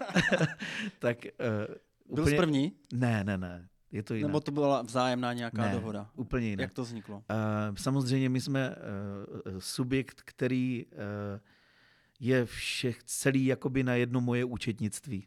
Mm-hmm. Takže e, logicky úplně všechny věci, co podléhají jakékoliv legislativě, taky na moje ičo, mm-hmm. protože ho mám v kapele od jak živa jediný. Mm-hmm. A i to první razítko, které bylo za 570 korun, které nechal Tomáš Tomanec vyrobit, Aha. tak je, už neslo moje ičo. Jo, Takže jo. to nebylo ani, ani domluva, ani žádný nějaký můj taktický nesmysl. Aha. Prostě od začátku to bylo tím, že já jsem měl tu živnost a když už po nás někdo chtěl fakturu, tak jsem mi musel vystavit já uh-huh. a když už bylo potřeba něco zaplatit, tak to šlo z mého účtu. Takže... Jasně, jasně. Prostě, aby to bylo legislativně Přesně v pořádku. Tak. A je potřeba ještě říct, že uh, to, že, má, že máš na sebe zaregistrovanou značku, Street 69, tak není eh, mnohdy eh, jako výhra úplně v loterii, protože jsou s tím spojené starosti, musíš platit účetnictví, eh, řešíš prostě veškeré ty legislativní záležitosti a v konečném důsledku, když budeš mít šikovné kolem sebe lidi v kapele, kteří budou šikovní autoři, a dokážou napsat skvělou skladbu, eh, tak eh, z toho profituje ten autor. Že jo? Přesně tak. Takže tam je potřeba říct, jako, že okay, jedna, je, jedna věc je značka, známka, ochrana té kapely, která je sice zaplacená, je zaregistrovaná, ale v konečném důsledku vydělává ta skladba. Je to tak. Tak eh, ono to nese s tím, že kompletní financování všeho v té kapele, ať je to pneumatika na, na autě až Aha. po uh, zaplacení techniky, uh-huh. tak je, je na mě. Uh-huh. Jo? Uh-huh. U nás je transparentní účetnictví, takže každý z kapely má možnost přijít a podívat se do, té, do toho finančního deníku, mm-hmm, do, toho, mm-hmm. do, do cash flow vlastně celé té kapely. Mm-hmm. A každý, když to řeknu úplně na rovinu, kdo o to stál, tak eh, to ví a zná jako kompletně stav. Jako. Takže jasně, jasně. u nás ne- neexistuje žádný diktát, u nás je to všechno jako velice demokraticky postavené. Jo, jo, to je skvělé a hlavně to potom udržuje v, tom, v té kapele tu, tu pozitivní energii. Eh, můžu na rovinu říct, že eh, jsme ve stádiu poslední roky, kdy opravdu si věříme ve všem, že dám za každého z nás, co tam jsme, ruku do ohně a oni za mě. Mm-hmm. Že to cítím, že to vím, jsem si o tom jako vnitřně mm-hmm. přesvědčený. Kolik má kapela Street 69 za sebou řadových alb? Čtyři? Já no, má fakt jako uh, jsem nepřipravený. Ano, čtyři. Čtyři, jo. První bylo 2009. Počítat, no. Ano. Ještě jednou se jmenovalo, potom bylo 2012 Santa Monica, 2015 Dokonalý svět a 2018 Planeta. Co? Planeta Z. Pla- jo, jo. Ano, ano. Uh, co uh, další plány kapely Street 69? Jsou teďka, uh, je, je, jako na, je, na, je v plánu další řadové album? Není. My jsme si řekli už asi před třemi lety, že uh, půjdeme cestou singlu, mm-hmm. protože uh, Eh, asi nás to víc, víc baví, jako dát eh, tu energii do jedné písničky, mm-hmm. když mhm. to řeknu úplně na mhm. rovinu, mm-hmm. protože eh, když vemu poslední single Všechno bude dobrý, tak úplně na rovinu, to je přesně tak, jak za mě je to správně. Jo, jo. A a myslím si, i kluci v kapele to mají takto, že jsme se o tom potom bavili, jako zpětně jsme to vyhodnocovali. Mm-hmm. A i než jsme se do toho pustili, tak jsme ten vzorec si vnitřně schválili, mm-hmm. že na tom pracovali opravdu profici. Jako ve všem, jo, jo. v každém tom kroku, který tam byl, u té písničky, tak eh, zatím stáli profici. Já tě zastavím, Aha. že ty mě, ty mě bereš teďka eh, ten vítr do plachet, který já mám připravené tak na konkrétně, konkrétně na toto téma, ale než Dobře. se k tomu ještě dostaneme, protože toto mě fakt hodně zajímá, Aha. Eh, tak ještě by mě zajímalo, když jsme se bavili o té vnitřní struktuře té kapely, mm-hmm. jak je to s registračníma značkama a podobně, známkama, jak máte v kapele rozdělené úlohy? A Toto nám taky trvalo, než, než někteří v kapele pochopili, že jeden dělá víc, druhý dělá méně, třetí nedělá vůbec nic, že to není o tom, že by někdo byl líný nebo někdo uh, se vezl. Jo. Je to o tom, že každý z nás má nějaké schopnosti, někdo větší, někdo menší, na dané věci. Jo. A mhm. ten člověk v té kapele, pokud pro tu kapelu ty věci chce dělat, mhm. tak je dělá. Jasně. To znamená, není to o tom, že bych si sedl k nějaké struktuře a řekl, že ten má na starosti, já nevím, vozový park, ten má na starosti já nevím, internet, ten má na starosti zprávu Texty, sociálních ten má sítí. na starosti Není to hudbu, tak. Jasně. A, je, a mhm. pokud si někdo myslí, že to nastaví jak ve firmě, tak eh, to nebude nikdy fungovat. Každý Mhm. z nás ví, co té kapele může dát, Mhm, ať jsem to já, nebo je to kdokoliv jiný, mhm. a je jenom na něm, jestli to té kapele je ochotný dávat. Jo. Ne, nemáme to udělané tak, byť ty pokusy tam byly, že jsme si chtěli jako dávat odměny za nějaké věci, kdo co udělá, je to úplná blbost. Mhm. My nejsme firma, my jsme kolektiv, který to dělá ve volném čase. A když se to povede, je to strašně fajn. A ten úspěch umí vygenerovat spoustu jak pocitů, tak financí. Mhm. Ale není to prvoplánové. Jakmile se to prvoplánovým stane, tak jsme ztracení. To Jo, znamená, jo. každý z nás k té kapele přistupuje tak, že co jí může dát, tak jí dá. A Mhm. musí to dát rád. A když to nechce dát, tak jí to prostě nedá. Mhm. A teď jsme ve Mhm. stádiu, kdy jsme všichni pochopili, co té kapele můžeme dávat Mhm. a dáváme jí to. Jo, jo, jo, chápu. A děkuji, že jsi to řekl takto otevřeně, protože uh, to je uh, kámen úrazu ve většině kapel, které jsou v nějakém nějakém stádiu a ta kapela dospívá postupem času, tak se potom právě potýká tady s těma to jako otázkama. Spousta kapel to potom třeba neustojí vůbec No. tady tyto situace. Byli jsme kousek Jo. od tohoto neustát. Jo, jo, a je to, je to náročné občas to skloubit všechno tak dohromady a tak, aby ta energie zůstala v té kapele No. taková, aby se s ní rád vracel. Přesně tak. Hmm, hmm. Jak bys popsal biznis v kultuře z pohledu interpreta, promotéra a manažera a de facto obchodníka v jedné osobě? No, ty úhly jsou strašně odlišné. Jako, uh, takto, úplně obecně řeknu, že kultura jako, jako Obor? obor, děkuji za to slovo, kultura jako obor je mm, věc zbytná. Ano. To znamená, první, na čem kdo začne šetřit, je kultura. Mhm. A je úplně jedno, jestli se na to díváš z pohledu toho nebo toho. Ono první to pochopí ten promotér a až poslední to pochopí ten interpret. Jo. Jo. To, tak No. pros, to tak prostě je. Mm, Ale e, samozřejmě je hrozně důležité si uvědomit, jestli v té kapele, a v to, ono to začíná a končí tím interpretem a úplně stejně začíná a končí tím, tím umělcem. mhm.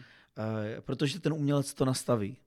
Jak si uvědomuje eh, ten výsledek, jak si uvědomuje to, jestli chce být on hodně zaplacený a tím vlastně potom podřídí úplně všechny ty věci až po toho promotéra, který si řekne, stojí a nestojí mě za to toho interpreta udělat. Jo, jo, Takže to jsou prostě spojené nádoby. jasně. A Mhm. teďka jenom poprosím, abys mě nasměroval, kam mám, kde mám začat. Co přesně mám popsat? Jako z toho, Já bych chtěl, protože- protože... abys popsal ten hudební průmysl z pohledu toho, uh, jak je vnímán promotérem, který má například uh, na starosti, že zastupuje nějakého interpreta a teďka to, pro toho interpreta uh, má zabezpečit to, aby ten interpret měl práci, když to řeknu tak.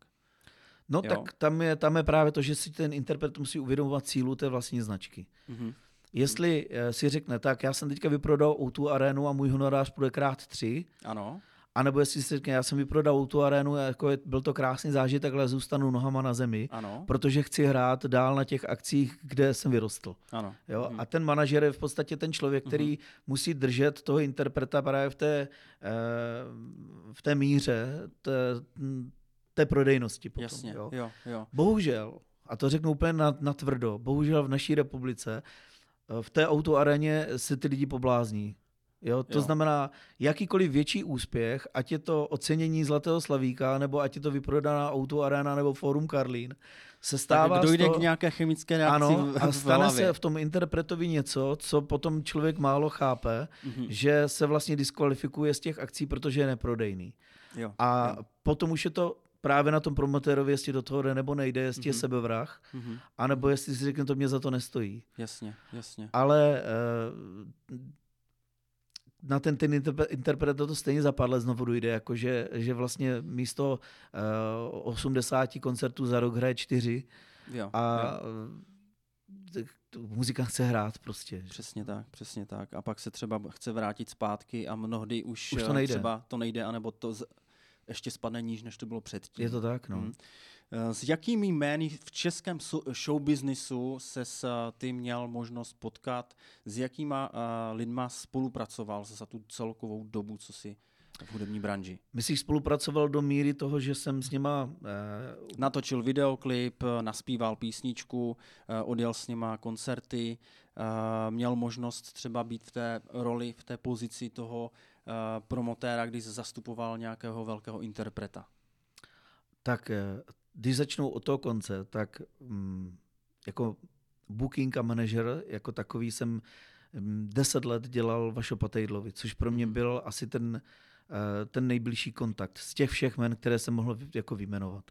Mm-hmm. Je to uh, něco, co ve mně nechalo lidsky strašně moc. Mm-hmm. Profesně ještě víc, co jsem vždycky říkal, že jsem od něho dostal výuční list. Jo, jo. Protože já jsem to začal dělat jako kluk tím oborem z druhé strany nepolíbený mm-hmm. a, a on mě trpělivě v podstatě uh, naváděl, ne učil, ale naváděl na ty věci, jak je mm-hmm. mám dělat. Mm-hmm. A myslím si, že to fungovalo. Mm-hmm. No a na to budu vždycky jako hrozně rád vzpomínat. No. A teďka nevím, jestli se úplně hodí odbočit k těm ostatním jménům, tak bylo jich za, za tu dobu taky dost.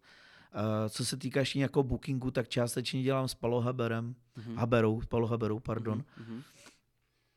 Tak, uh, Já vím, že jsi měl nějakou spolupráci dokonce s uh, Ludskou Vondráčkovou. To bylo jako interpret, no. Jo. Tam, mhm. tam to nebylo z hlediska managementu, ale jako interpreta.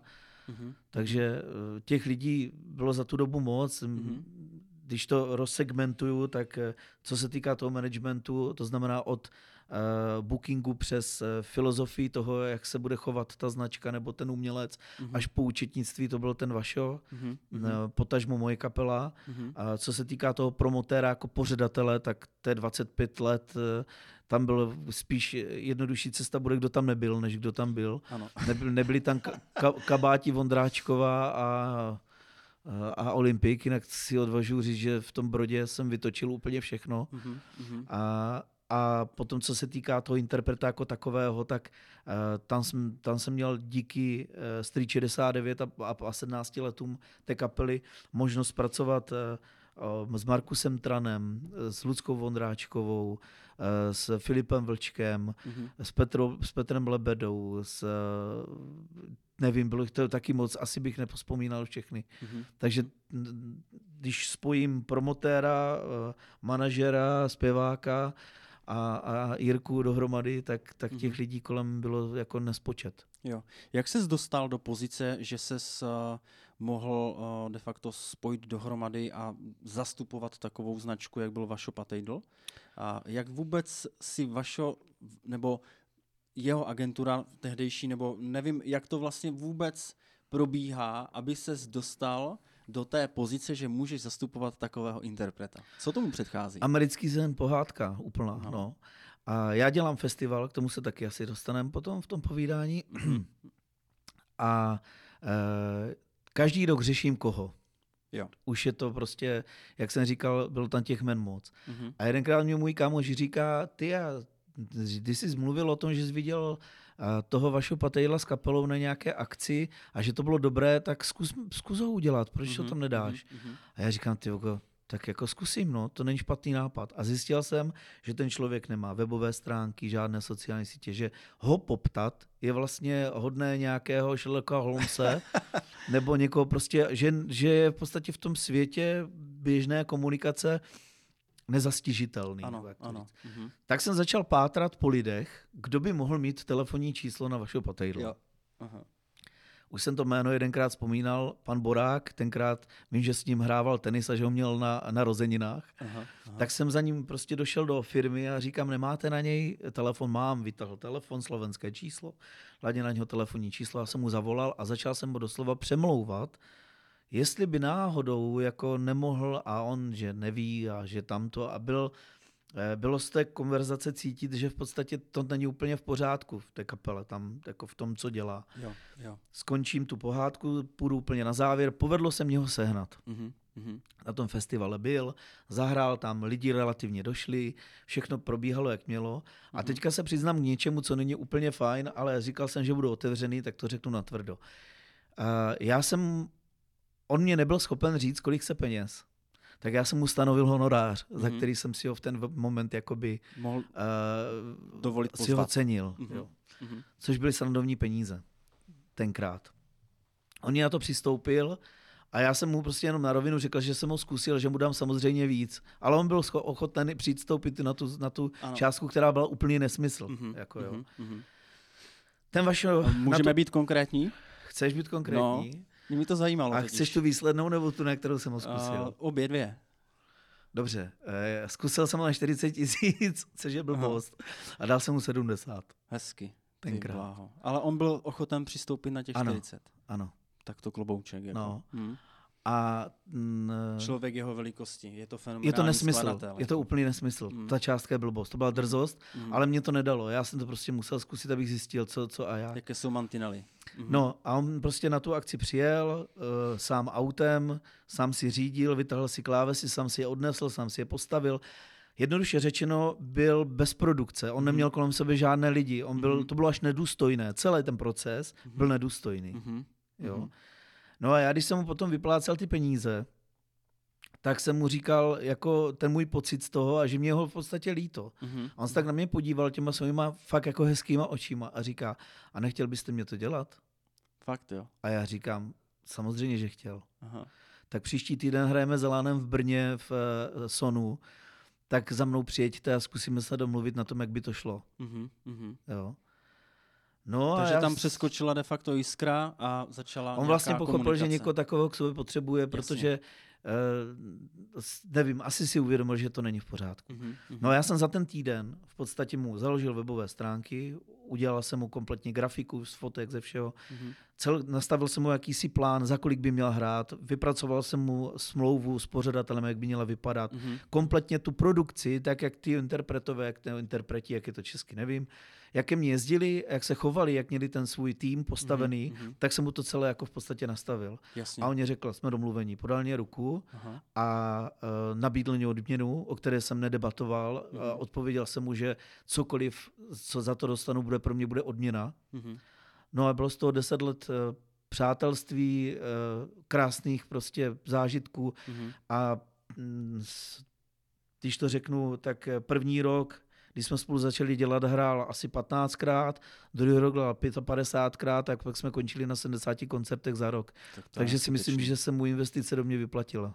Tak to byl dobrý progres. No. Za těch deset let s Vašo Patejdlem a můžeš vzpomenout nějaké situace, nějaké pikantnosti, které tam třeba eh, vznikaly, protože věřím, že za těch deset let tam bylo spousta takových jako situací, které eh, by možná stály za zmínku. Zkusil bys našim posluchačům a divákům něco takového třeba vzpomenout, na co třeba rád vzpomínáš? Největší pikantnost byla to, že byl úplně normální chlap. Jako. Mhm. On, to bylo prostě, uh, on byl uh, člověk, který uh, uměl inspirovat, aniž by to nějakým způsobem prodával, Mhm. který, který byl fakt jako úplně super člověk. Pro mě vždycky, a já to si cením úplně nejvíc, to byl takový jako uh, můj starší brácha s otcovským přístupem. Jo, jo. A ta pikantnost, po které toužíš, on měl výborný smysl pro humor. Aha, aha. Takže uh, třeba, když bylo něco důležitého, potřeboval to vyřešit v tom manšaftu, který byl, tak začal větou, pojďme si to povedať, kým jsme triezví, jo, aha. a tím odboural veškeré jako ty věci, nebo uh, když jsem vždycky hlásil, za 10 minut jdeme hrát, tak on Mhm. říká, musíme. Jo, jo, jo. takže, takže toto bylo takové, eh, nebyl nikdy žádný, jako, žádná pikantní situace, kterou bych povykládal něco, že bychom si vždycky řekli, wow, jako to ne. jo, jo. Spíš aha. to, jaký byl uh, normální a že byl jak, jako vtipný, vtipný Mhm. aniž by řekl jakýkoliv vtip. Jo, Takže jo. toto, toto si myslím, že, že je hezké říct jako na venek. tak on hlavně promlouval k lidem eh, svým, svým dílem, svojí interpretací, to, jaký byl interpret, fe, byl fenomenální skladatel, Byl. takže on jako osobnost nepotřeboval niko, nějak poutat pozornost jiným způsobem, než tím, jakou skládal muziku. Ono to ani nestál. Mm. On nikdy nebyl ten člověk, uh, on třeba, když jsme chystali jakýkoliv projekt, tak mě trochu jako varoval nad tím, abych neskoušel nějaké snídaně s novou nebo nějaké Fakt, věci. jo? No, on nebyl, on ne- prostě to, co po čem každý touží, jako že by Ano, chtěl být ano. viděn, tak Mhm. on vždycky pro boha, on to nemě už nebaví mluvit furt dokola o těch věcech, jo. Jasně. Že on Mhm. rád přistoupil na rozhovor a kdyby žil, určitě rád přijde sem, jo. Mhm, Ale mhm. t- takové ty komerční kla- klasické jako struktury, eh, to vždycky mě varoval, toto ne. Jako, Jo, jo, ne. jo. No a uh, když, to, když to jako nakousl eh, to jeho autorské dílo, tak je to velká škoda, že už to mezi náma není, protože jsme chystali jeho 70 v Lucerně, která byla trochu tajná zatím, mm-hmm. už byl ale termín, mm-hmm. kde jsme právě ty jeho 70 nechtěli pojat komerčně typu jako obyčejný koncert zahrajeme největší hity, mm-hmm. ale měl být jakoby rozdělený mezi to jeho autorské dílo, že chtěl oslavit své sedmdesátiny tím, že chtěl tam dát sekci z muzikálu, které napsal, které se hrajou po celém světě. Mm-hmm. Nes, neskládal vážnou hudbu, ale říkal, že zkusí něco do té doby napsat. Jo? Mm-hmm. Protože on vlastně měl uh, konzervatoř jako skladatel. On vždycky ano. si dělal strandu, já musím ty písničky zase skládat, já nic jiného neumím. jo, jako já, že mm-hmm. na to mám školu, já nic jiného neumím. Jo, jo. Jo. Mm-hmm. Takže je hrozná škoda, že ta 70 jako neproběhne, uh, protože tam chtěl právě těm svým fanouškům a kamarádům mm-hmm poslat celou tu, celé to spektrum toho, co uměla, až po ty fontány pre Zuzanu. Jo, jo. Jo, jo. Takže to je hrozná škoda, jak to, že tu mezi náma není, tak toho večera, který by byl opravdu fenomenální. Mm-hmm. Vy jste měli mezi sebou až de, de facto osobní vztah po těch deseti letech. Měli. Jirko, jaké bylo poslední vašovo období? Uh, on uh, si nikdy nestěžoval. On třeba řekl, o, to neboli záda, jsou starý, protahl se, jo, a tak. Mm-hmm. Ale co se té nemoci týká, tak to opravdu nevěděl a nevěděl to nikdo. Když vezmu tu časovou osu, nevím, jestli je to vhodné, ale udělám to, tak vlastně uh, já jsem si poprvé všiml, že něco není úplně v pořádku uh, týden předtím, než ho odvezli do nemocnice na koncertu v Eh, na občanské polvárně v Praze, kde dovedl prostě vyprodat koncert ve čtvrtek nebo ve středu, nebo co to bylo za den. Mm-hmm. 900 mm-hmm. lidí prostě přišlo na jeho koncert v Praze na eh, občanské plovárně. Mm-hmm. To je asi jako víc, než co bych superlaty vyhledal. Jo. Mm-hmm. Tak jsem k němu přijel, že pro něho jako dojedu a, a když jsem mě podíval, tak jsem ten pohled neznal. Tak byl jiný. Jsem, byl jiný. Mm-hmm. Ale to ještě netušil ani on. Aha. Jo? On fakt, jako my jsme si říkali úplně všechno, mm-hmm. nechci zabíhat do detailu, ale úplně všechno. Mm-hmm. Jo? Mm-hmm. A vím, že kdyby tady toto věděl, tak mě to řekne nebo naznačí. Mm-hmm. Ale uh, tak jsem mu říkal, víš co Vašku? Já jsem mu říkal, já jsem mu říkal Vašku. Jo? Jo, jo. Jsem si vždycky dělal strandu Vašku, dej mě tašku, když jsem nosil to. A tak jsem mu říkal, víš co, uh, lehni si, já to všecko zařídím a hodinu před koncertem pro tebe pošlu taxíka, protože mm-hmm. on bydlel v mhm. Praze, měl to kousek. Mm-hmm. A tam jsem poprvé cítil, že je něco jinak. Jo, jo. Mm-hmm. A my jsme spali ten den u něj po tom koncertě a už s náma nešel na to víno. Už prostě řekl, že jde spát, že se těší zítra na další koncert, to se hrála Benátská noc v Liberci festival. Mm-hmm. A uh, to byl de facto poslední koncert před lidma s kapelou mm-hmm. na Benátské noci, kde uh, už prostě ten, ten můj vnitřní pocit, že se něco děje, jako už byl silnější. Mm-hmm. A když jsme mu říkali, protože mělo cestovat, to začínala kapelová dovolená, tři týdny, mm-hmm. kdy si pamatuju, že Marcel Buntaj mu říká, Vašo, nechceš se na tu Afriku vysrať? Že jo, letět jo. do Tanzánie, mm-hmm. rok o tom mluvil, plánovali jsme tam to volno. Mm-hmm. Říkal, ne, ne, ne, to chci vidět, jak mi grou ty pakoně a všechno si žil tím. Mm-hmm. Takže to je důkaz toho, že fakt jako netušil. Mm-hmm. Jo, že mm-hmm. opravdu po Benátské noci měl ve čtvrtek odlétat eh, na dovolenou a pořád měl v hlavě, že letí. Jo, jo. Jo, jo. No a uh, poslední koncert byl úplně poslední, byl Cheb, kdy uh, vlastně hrál na half playback, už nepotřeboval tu kapelu Mm-hmm. A to si do smrti neodpustím, na ten jsem nejel. Jo, jo. Mm-hmm. A tak a jel tam svým autem, jo, jako prostě fungoval dál. Mm-hmm. No já jsem prostě odletěl na dovolenou, všichni jsme letěli, nebo jeli na dovolené a ve čtvrtek mě volala jeho manželka, že ho odvezla vlastně záchranka. Jo, jo, jo. No mm-hmm. a, a v pondělí jsme si volali, kdy mě řekl, co, co je za problém. Mm-hmm. On osobně mm-hmm. mě telefonoval, řekl mm-hmm. mě to. Mm-hmm. A dál nevím, na co se chceš ptát, jestli má pokračovat, nebo... Mm, asi, asi ne, jako vím, že uh, je to velká ztráta pro hudební uh, branži jako takovou. A pro jeho rodinu hlavně. A pro jeho rodinu samozřejmě, tak to, to. je jako hnedka na prvním místě, že jo. Dobrá, uh, co tvoje politická angažovanost? Kandidoval jsi do voleb za nezávislé za rozvoj města Uherský Brod. Eh, kdy se rozhodl, že začnou tvoje chapadla eh, vstupovat i do toho eh, politického světa?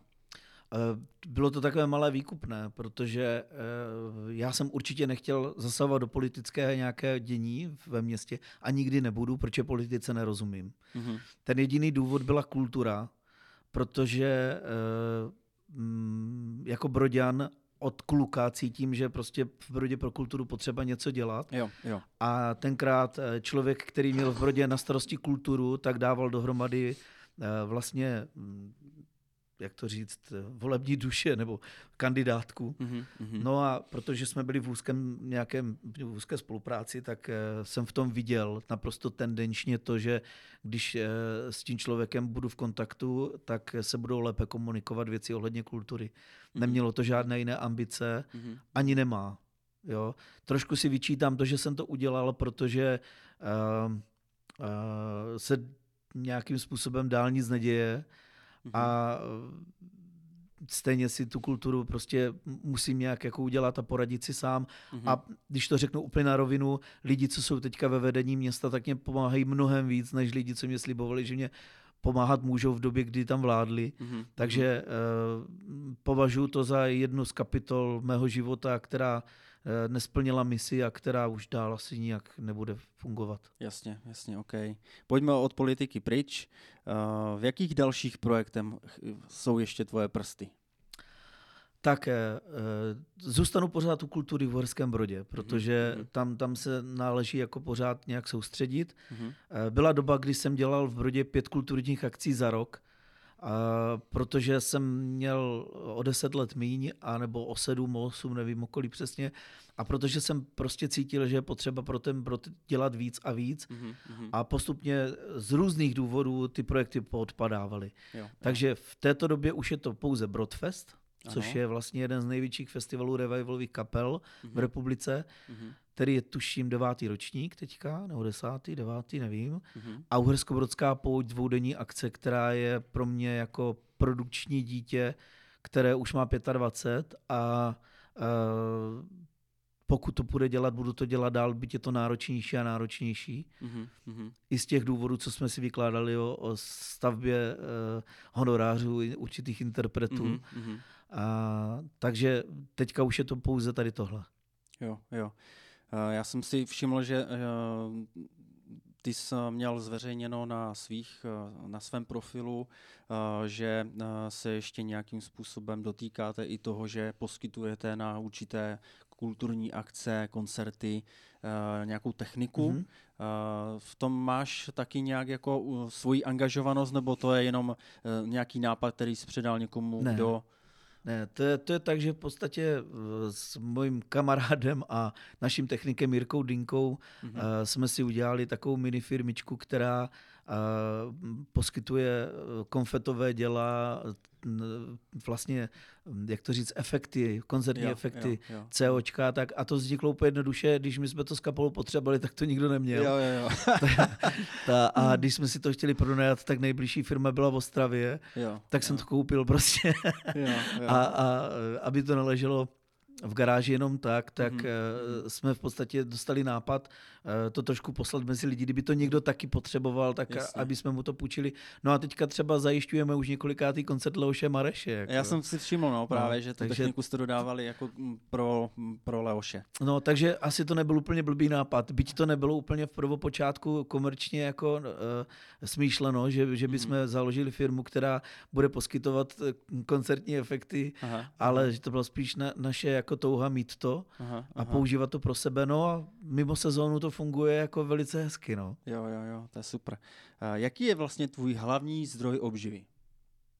Hlavní zdroj obživy je celý balík těch věcí. Jo. Jo, jo. Ale pravda je ta, že uh, dělám ještě na částečný úvazek uh, v agentuře Bismarck, akciová společnost v Horském Brodě, což je reklamní agentura, uh-huh. kde jsem od roku 2011 asi. Uh-huh. A a díky tomu, že majitelé jsou moji kamarádi, tak mě pomohli v tom, že mě zkrátili úvazek, abych se mohl věnovat eh, věcem mým privátním. Jasně, ale jasně. tam mám hlavní pracovní poměr, takže mm-hmm. je férové říct, že hlavní pracovní poměr a hlavní obživa je v agentuře Bismarck. Jasně, jasně, OK.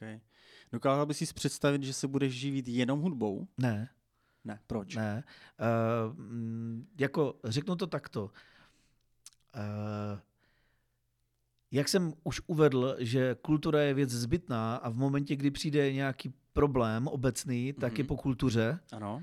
A když přijde covid znova, nebo přijde jakákoliv uh, finanční krize nebo jakýkoliv problém obecný, mm-hmm. tak samozřejmě co uděláš? No tak... Nekoupíš si lístek. Takže to je ten důvod. Mm, mm. Vždycky budu rád, když kultura, ať z jakékoliv úhlu pohledu, ať to budu manažer, budu produkční, budu eh, zpěvák nebo cokoliv, mm-hmm. tak když to bude uh, dobrý koníček a když to bude uh, dobré kapesné nebo uh, jakýkoliv větší přivídělek beru, mm-hmm. ale nikdy neřeknu, budu dělat jenom to, protože vím, že to nejde abych klidně spal třeba v mojich letech, které mám teďka. Když jsem měl 22, tak mě to pro mě byla hlavní obživa, jo, protože jo. mě zaprvé ta zodpovědnost nesáhla tak daleko, že by něco takového mohlo přijít mm-hmm. a neměl jsem zodpovědnost jenom za sebe. Jasně, jasně. Přecházíme do té tvé soukromé sféry. Co tvůj osobní život, rodina? Můj osobní život je úplně super. tak je... Jezdí manželka s tebou? Ne. Proč? Hm já, jako kam? no, jako na koncerty třeba. Přijet, někdy se přijede podívat se synem. Jo, no. jo. I když je pravda, že můj syn od uh, tohoto roku s námi jezdí jako technik na bubny, mm-hmm. protože na mhm. bubny hraje mm-hmm. a neúplně blbě, což jsem taky zjistil pozdě, až jsem prostě hleděl, že fakt jako hraje dobře. Jo. A, a t- lidově řečeno se potatil, takže ho tahne i ta, jako to zákulisí. Mm-hmm. Takže mhm. jezdí s naším bubeníkem Martinem Janu jako technik a staví mu bubny, ladí, chystá jo, a baví jo. ho to. Jo, je to jo. super, takže má to přesah z rodiny i do, toho, i do té naší kapely. Jo, ty mě vykrádáš, ty jsi asi četl ty moje, tu, tu, tu moji přípravu, protože já mám tady jednu, jako jeden dotaz. Omlouvám se. Jestli by se Martin uh, Janu jako tvůj bubeník současný uh, neměl cítit být uh, v ohrožení do Vůbec budoucna. Ne. Nedám na něho šáhnout. Martin je úplně super. Jak... Ne, jakože tvůj synátor jako do toho začíná bušit a uh, ty říkáš, že začíná být dobrým bubeníkem, uh, tak jestli spíš uh, třeba neuvažuješ do budoucna, že bys ho jako angažoval angažoval, anebo že bys uh, prostě spíš jako, OK, už jsem tě naučil hodně, teďka už si volný a uh, postav si svoji kapelu třeba. Ať si postaví svoji kapelu. Jo. A rád jim pomůžu nějakým dobrý, nějakou dobrou radou, ale, ale uh, to to nehrozí. Jo, jo, tak to je super, to je super. Uh, Stává se třeba, že uh, tvoje žena žárlí, že třeba jedeš, nevezmeš jí, nebo že tam jsou ty faninky a prostě stráža, stráža. Od jak živá. jo. Jasně. To je jako, to je věčné téma. Jo, jo. Uh, ty máš pořád jenom jednu manželku? Od roku 96 mám jednu manželku. No já vím, ono se to totiž jako ví, že ty jsi takový ten uh, interpret, uh, který uh, si chrání to své soukromí, který, který si váží toho svého soukromí, svojí, svojí ženy, svojí rodiny. A uh, že, že, že byl vždycky v tom i big beatovém světě uh, brán těma ženama jako takový ten jako stráža, stráža, jakože ty jsi byl natolik chtěné zboží, Uh, ale ty jsi, ty jsi jako uh, nepropadl tomuto šílenství, jako že, že, že bys uh, žil takovým tím klasickým jako uh, rock and roll. Uh, ví, víš, jak se to říká?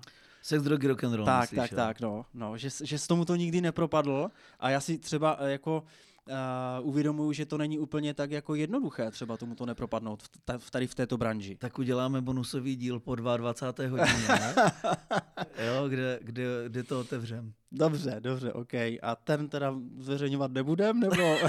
to uděláme silvestrovské vydání dobře. po 22. přímý dobře. přenos s otázkama posluchaček. OK, OK, dobře. Uh, zpět ke kapele. Jak je v dnešní době těžké se prosadit na hudební scéně? Uh, je to hodně těžké do té doby, než, eh, a teďka to řeknu, eh, rozdělím to na dva úhly pohledu. Jo?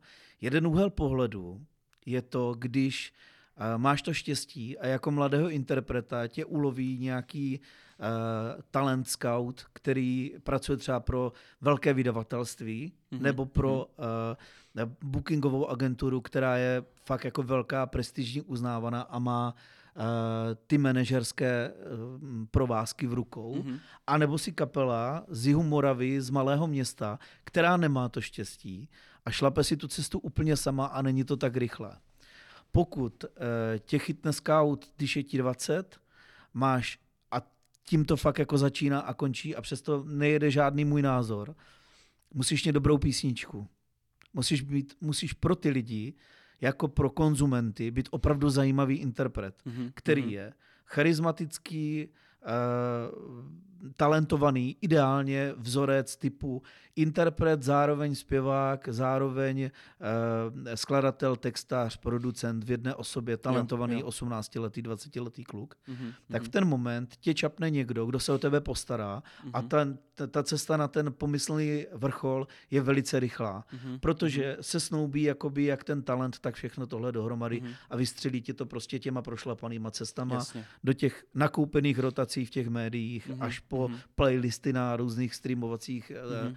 platformách, kde prostě to máš vydlážděné. Jasně. Mhm. Pak je druhá cesta, kdy nemáš to štěstí, že se třeba nedostaneš do hledáčku těch lidí, nebo dostaneš, ale někdo tě převálcuje, nebo na tebe nevsadí, Mhm. ale fakt máš v sobě všechny tyhle věci, tak ta písnička je strašně důležitá furt.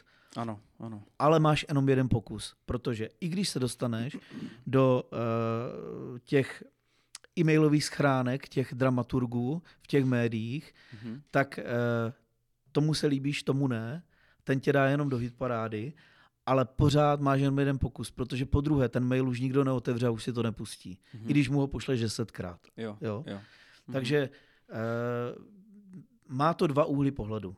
Mhm. Je to těžké Mhm. vždycky, Mhm. ale jednodušší to je, když si ten trojlístek a vsadí na tebe ti skauti, jak ve sportu. Jasně, jasně. Mhm. Mhm.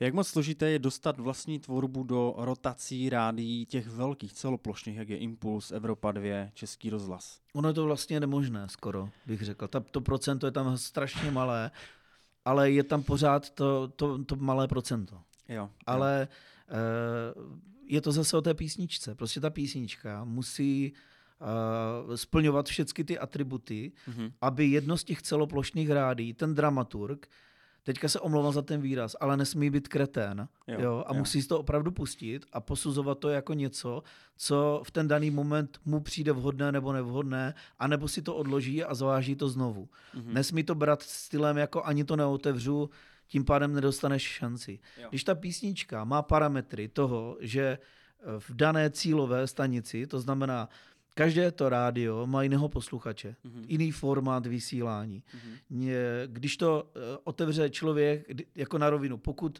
kapela Freefall pošle single do Impulzu, tak jasné, že to nikdo nepustí. Že jo? Úplně stejně, jak když kapela Street 69 pošle super single, perfektně vyprodukovaný s veškerýma parametrama do rock rádia. Mhm. Mhm. Takže je potřeba jako si říct, pro koho jsem tu písničku udělal, kdo je pro mě ta cílovka. Ano, A v ano. ten daný moment mířit na média, Mhm. nejenom rádia, ale média, Mhm. které mají právě cílovku té písně. A když ta písnička pro tu cílovku dobrá, tak je tam to jedno, dvě procenta, že to opravdu někdo pustí a ono se to někdy stane. Mhm. Jo? Není to automatické, ale stane.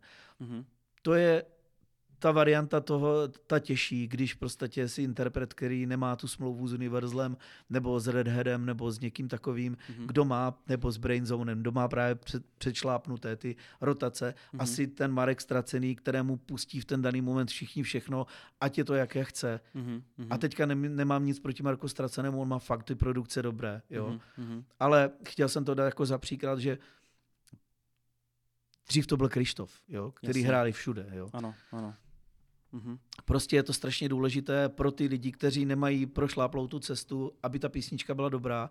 A teďka apeluju na všechny kluky, kteří eh, si doma v pokojíčku skládají ty písničky. To je jenom první krok k tomu, aby to v tom rádiu hráli. Pohádky o tom, že to někdo nahrál na hotelu a pouští, pouští to celý svět, jsou hezké do knížky nebo do dokumentu. Jo. Ale je potřeba té písničce dát ty ingredience a tu péči právě těch důležitých lidí, aby ten výsledek byl tak, jak má vypadat. Mhm. Až po ten mastering, Mhm. který třeba, když to řeknu na náš poslední single, dělali lidi v Londýně. Jako. Mhm. Mhm. Aby to mělo ty parametry, ty frekvence, aby to v tom rádiu hrálo, jak má. Jo, jo, jo.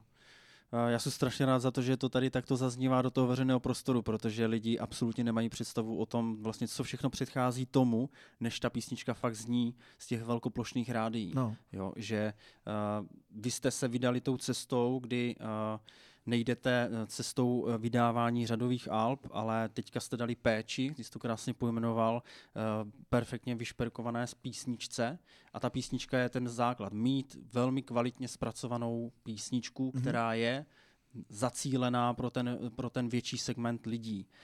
Eh, než se dostaneme ještě k té písničce, eh, vidíš jako překážku, že tvoje kapela není z Prahy?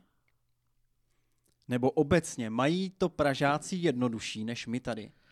Mají to Pražáci jednodušší v momentě, kdy uh, vsadíš na vztahový marketing. Vztahový marketing je důležitý, uh-huh. já ho mám rád, já ho taky tak dělám. Uh-huh. A, a to, že je někdo z Prahy, je fajn v tom, že umí rychle reagovat na právě jakékoliv eh, akce z očí do očí. Mm-hmm. Ale není to překážkou v momentě, kdy jsi z Horského Brodu, eh, v momentě, kdy jsi odhodlaný pro to udělat všechno, tak sedneš do auta, jdeš 4 hodiny na půlhodinovou schůzku a 4 hodiny zpátky. Ano, ano. Když jsi v Praze, tak je to jednodušší, že to uděláš místo oběda. Mm-hmm. Ale uh, není to limit. Takže uh, argument typu Pražáci ti se mají ano. je jenom jeden z argumentů, proč to taky nedělám. Jo. Je to náročnější, je to drahší, ale jde to dělat. Mm-hmm, mm-hmm. Jo, jo, děkuju, děkuju za ten tvůj úhel pohledu. Uh, letos v říjnu 2023 uh, proběhl rozhovor v Českém rozhlase a potažmo následná rotace vaší současné skladby, kterou jste letos udělali, jako že jste to úplně vypilovali mm-hmm. do posledního detailu. Mohlo bys nám popsat, jak celá ta písnička vznikala úplně od začátku? My jsme měli uh, v plánu uh, koncert k 15 letům kapely a jeli jsme tenkrát to léto, to bylo to léto 2001, tuším, jsme jeli uh, s kapelou Rybičky 48 uh, turné, třetí už tenkrát. 21, ne? 21 to bylo? Jo, uh-huh, 2021. 2021, pardon. Uh-huh. A uh, seděli jsme na snídaní s klukama u piva na zahrádce a řešili jsme, že bychom potřebovali udělat, nebo že bychom chtěli udělat písničku, kterou tenkrát donesl Tomáš uh, Pacal, náš kytarista. Uh-huh. A tenkrát prostě přišel Martin, kytarista druhý, Martin Iláš, s tím, že ta písnička je zase Big Beat. Jo, že jo. by to chtělo něco jiného, že bychom měli překročit ten svůj stín v té produkci mm-hmm. a že bychom měli udělat a donešl tohle nějakou verzi, kterou teda neprošla. Mm-hmm. Martin tu verzi vzal, dali do šuplíku a za tři čtvrtě rok nebo za rok došel s tím, že má písničku, která má takovou strukturu, takový nápěv, ale že nemá text. Mm-hmm. A nebýt tenkrát té debaty, a nebo kdybychom mu přistoupili na to, že jsme vzali ten jeho nápad a dali dohromady s tím Tomášovým, tak by tato písnička nikdy nevznikla. Mm-hmm. Takže tam byl zárodek, to odmítnutí vlastně té nějaké jiné verze. Jo, jo. No, e, řešili jsme v podstatě co a jak s tou písničkou a mm, tenkrát náš bubeník Martin Janu poslal Majkláčovi do pitevny právě tu patnáctku, mm-hmm. tu písničku. Ano. A ten Majkláč ji úplně rozcupoval. Jo, úplně prostě jo. tam nebylo dobře, kromě klipu, myslím, který pochválil. Tam nebylo do, vůbec nic. Mm-hmm. A tam jsme pochopili, že v podstatě, aby nás brali tyhle lidi, tak ty písničky musíme dělat prostě pořádně. Mm-hmm. Nenechat si to jenom v tom pokojičku z toho nápadu, ale dát tomu péči, mm-hmm. aby nás prostě někdo vedl. Mm-hmm. Přiznat si, že i když jsme staří ostřílení chlapy, tak potřebujeme vedení té produkce jako mhm, takové. Mm-hmm.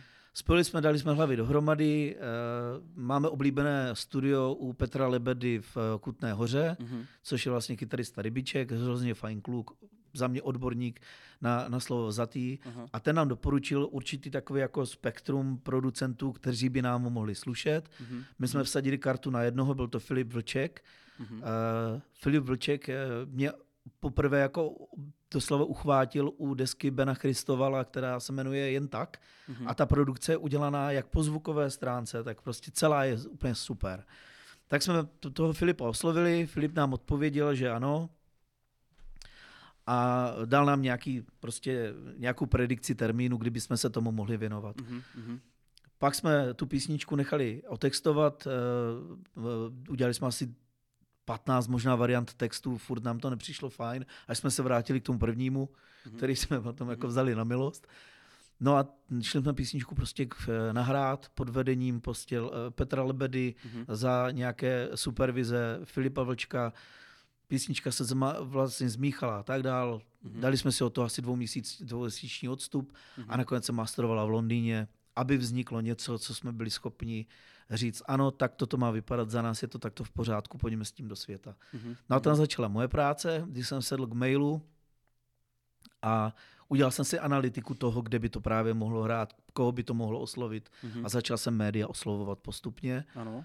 a můžu ukázat několik mailů s odmítnutím, kde to prostě neprošlo, kde ten mail začne, jak je to všechno hrozně fajn, jak je to v pohodě, Jo, jo. ale že na rotaci to nemá. Mhm. Až do jednoho momentu, kdy mě přišel z českého rozhlasu, a to možná můžu, jestli to...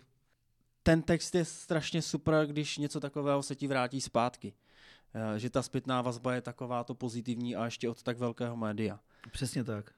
No a na to se potom nabalovaly frekvence 1 a podobně, že vlastně to je to 1%, o kterém jsem mluvil. A on ho Mhm. tam popisuje.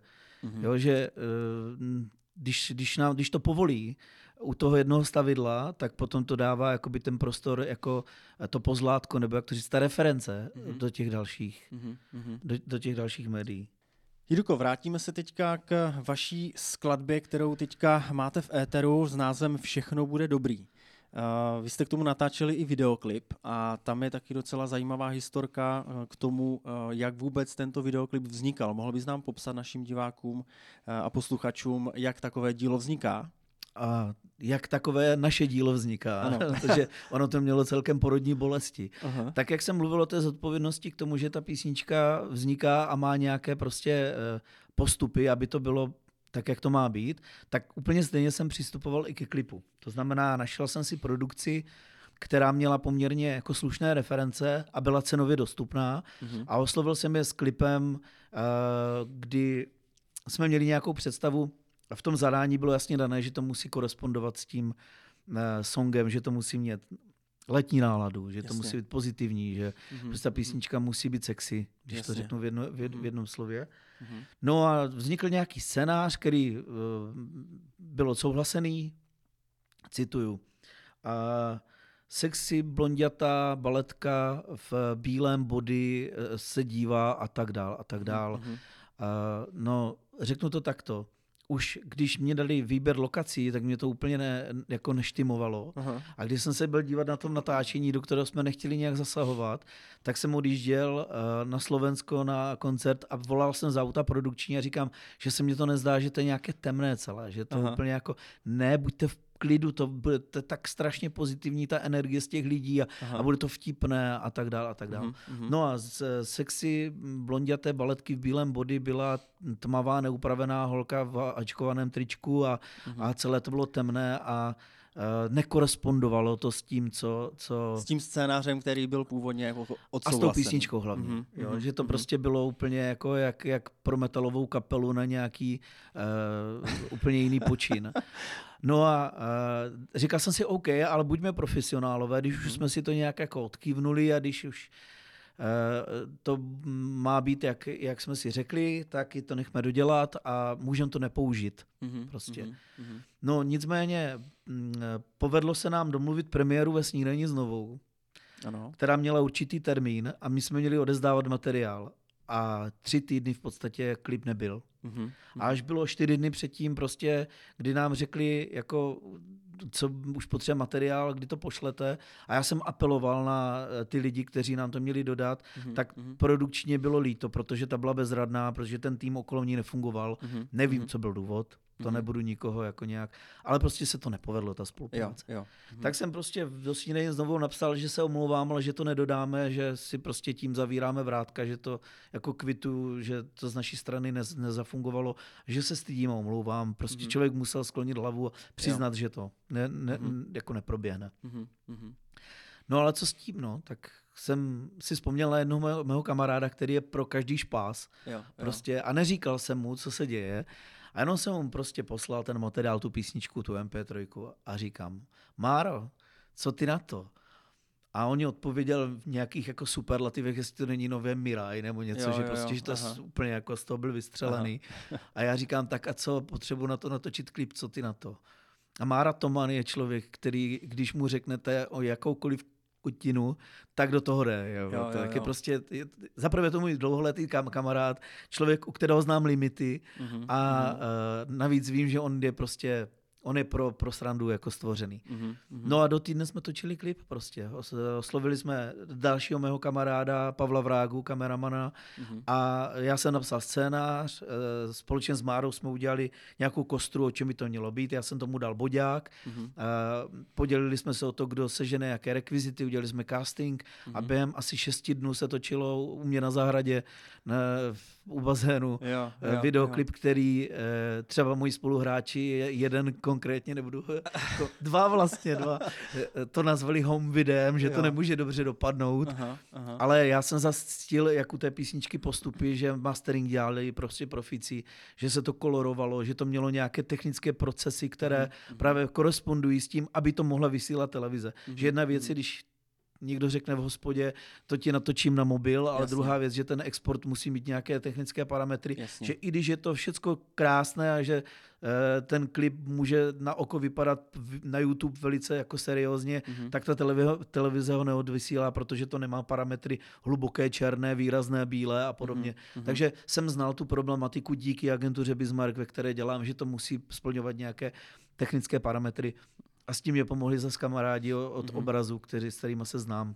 Jo, jo, takže, Takže- ta postprodukce prostě je taky velmi důležitá i u tohoto vizuálního Klíčová, řekl bych materiálu. klíčová. Mhm. Že prostě, aby to, aby to vylezlo ven a nevypadalo to právě jak home video, jak ty Mhm. moji kluci se tam báli, Mhm. tak eh, to dokolorování i jednotlivých fórů, které tam byly, tak je nutné, aby pohlídala právě nelevná technika a oko jako zkušených lidí. Mhm. No a pak se to povedlo, protože ten klip nakonec eh, měl tu premiéru ve snídaní znovu, byť o pár týdnů později Mhm. Mhm. a mm, vysílalo ho v podstatě eh, Očko Star, to jede v rotaci taky v jukeboxech.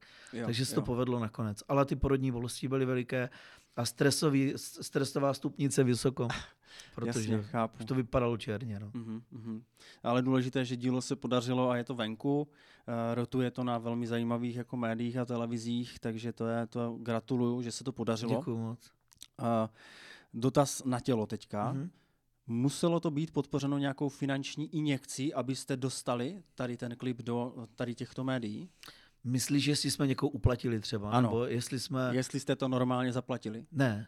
Ne? Ne, ne, ne. Všechno to bylo na všechno, co je vidět v médiích od nás v tento moment, je čistá práce. Mhm. Není zatím nic, že bychom někoho museli namáznout nebo u, ukecat nebo Mhm. tak. Mhm. Uh, jsou tam věci, na které jsme si najali lidi, Mhm. kteří dostali zaplacený honorář, Aha. ale nebylo to jako, jak to říct, žádné šméčko. Jasně, Všecko pošleme to- tam obálečku. Ne, ne. Mhm. Nebo flašku slivovice, jak se říká na Jo. Moravě, jo. Však tam dovezte dva dny, že oni to pustí. Ne, nic takového. Jo, Muselo to splňovat prostě a, a jednotlivé atributy právě Mhm. uh, jakýchsi měřítek, které kdyby nebyly, tak to nehraje. Jo, jo. Důkazem je třeba i ten mail, který jsem ti ukazoval u toho singlu. Mhm. A úplně stejný mail bych mohl ukázat od uh, vlastně produkce televize Nova třeba. Jo, jo, jo, super. Ten mě ukážeš potom soukromně. Určitě rád. Perfektní. Vaše písnička dostala teď už eh, takového rozměru, že jste se s ní dostali do živého vysílání. Vy jste 20.12. eh, letošního roku 2023 dostali možnost si zahrát na eh, slavnostním gala večeru předávání cen Zlatý kanár v přímém přenosu. Mhm. Uh, jak se to dá zvládnout, nebo jak se vůbec dá uh, dostat do takového, uh, do takové televize uh, se skladbou a vůbec to, že uh, dostanete tu možnost. A ta písnička se líbila uh, Petru Huďkovi, který uh, dělá Zlatého kanára. Mhm. My jsme se potkali v Karlových Varech, uh, kde jsme uh, spolu mm, prohodili jako pár věc, známe se dlouho, je to partner mojí kamarádky, když to řeknu takto, zpěvačky od Vašo Patejdla. Mhm. A mm, já jsem se normálně naprosto na rovinu zeptal, Petře, myslíš, že by jako to šlo?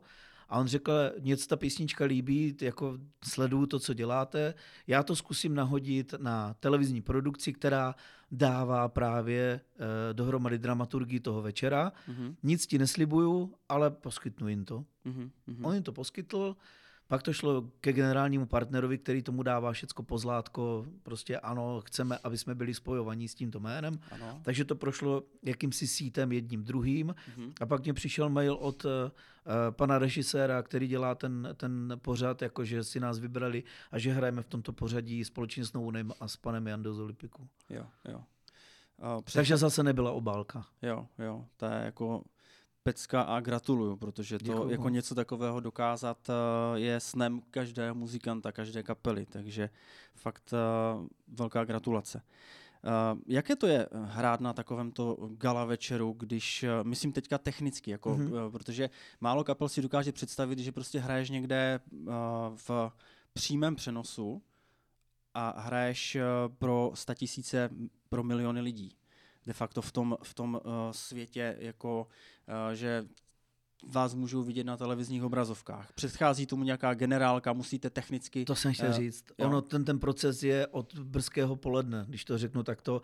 Tam prochází, uh, jsou v podstatě dvě zkoušky, dvě zvukovky a potom je generálka, která už prostě má tu posloupnost, že uh, uh, už se jde přes bodový scénář, produkce volá jednotlivé ty lidi, kde mají, kde stát, kdy a tak dál. Mhm, Takže ono mhm, to není na první dobrou. To má, ten večer má proces, mhm, že člověk třeba vidí hodinu toho předávání, mhm, ale jsou, mm, když to řeknu, hodiny, hodiny zkoušek předtím, aby jsme věděli, kam můžeme jít, co můžeme dělat, mhm. co si můžete dovolit mít na tričku třeba. Jo, že Jo. ty generálky se jedou, jedou z toho důvodu v kostýmech. Nemusíte mít kalhoty stejné, ale musíte mít třeba trička, saka, věci stejné, aby si někdo v přímém předosu tam nedovolil napsat něco, co eh, Jo, by jo. neměli lidi vidět. Jo. Mhm, Takže ono to má jako dlouhý proces k Mhm. zkoušení, než Mhm. přijde ten večer. Jako. mhm, Takže mhm. uh, není to, není to zas až takový stres, protože člověk se obrní během toho. Jo, jo, jo, tak to je super. Ne, já si to teda jako nedovedu představit, proto se na to ptám, jo, že uh, získat tu možnost hrát na takovém uh, prestižním předávání cen, tak uh, je určitě velmi vzácnou zkušeností. Je to, hra- je to zážitek, určitě. hmm. Že vám třeba nedovolí hrát na vaše bubny, protože je málo vstupu. Jo, jo. Tak vám kluci z No Name půjčí bubny, protože oni už mají mikrofony. Jo, jo, ti už jsou prostě hotoví na zvučení. Mhm. OK, uh, naše povídání se blíží ke konci. Uh, jaké máte další plány s kapelou Street 69? Máme prázdniny teďka. Mhm.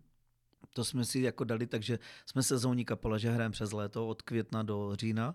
Potom máme dovolenou, když do toho ne, nevpluje nějaké natáčení, jak jste zmiňoval, nebo tak.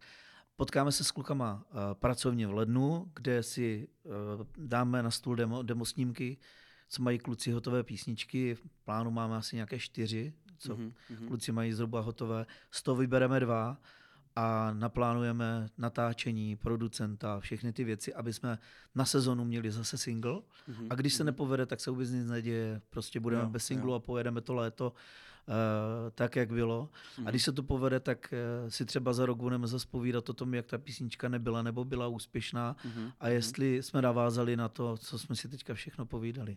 Jo, jo. A potom přijde květen, kdy vyjedeme s novým programem prostě na festivaly Mhm. a Takže těšíme zase, se na to. zase nastane ten kolotoč těch, eh, toho příjemného sklízení toho ovoce, co vlastně člověk zaseje že jo, přes ten rok. Je to Tak, tak, tak no. ta letní sezóna, ty festivaly, tak eh, to je odměnou pro každého interpreta, pro každou kapelu. A vy hodně času trávíte s kapelou Rybičky 48. Jak je to možné, že máte takové privilegium? tak teď už ho moc netrávíme. Byl, byl, byly tři sezóny, co jsme trávili. Mhm. A já uh, to řeknu úplně od začátku, jestli ještě máme čas. V pohodě. Uh, tak já mám kapelu Rybičky 48 rád jako, jako posluchač. A mám rád ty lidi, aniž bych je tenkrát ještě znal. Mhm. Byli mě sympatičtí a dělám festival, kam jsem je asi třikrát pozval. Takže Mhm. my jsme se znali z toho pracovního prostředí a začali jsme se potkávat i na festivalech. Jo. My jsme hráli na jednom pódiu, na druhém. A tak jsme se prostě různě potkávali, takže začalo takové to zdár panák ahoj, Mhm. už o nás věděli, Mhm. několikrát z nás slyšeli naživo, protože jsme hráli před ním a oni hráli po nás a tak Mhm. dále na tom line-upu. No a uh, tenkrát můj syn mohl mít třeba 10 a měl to období malovací, kdy maloval prostě eh, všechno, co viděl okolo sebe a namaloval kdysi i obrázek, eh, kdy ten bych taky ještě našel, kdy namaloval rybičky 48 jako ryby s nástrojema, včetně Martina Hřihořa, manažera, eh, s mm, telefonem Můcha, s ploutvičkou. No a já, mě nenapadlo nic jiného, než to vyfotit a poslat to Kubovi Rybovi. Mm-hmm. A Kuba Rybaně na to odpověděl, ty vole, vidíš to, co děláte na jaro příští rok, eh, na podzim příští rok? A já říkám, ty se jim ptáš na podzim, ještě nemám hotové jako léto. Mm-hmm. On říkal, no a jaké by byly vaše podmínky, kdybyste společně s námi jeli turné? A já říkám, to se ptáš, jako jaké my máme podmínky.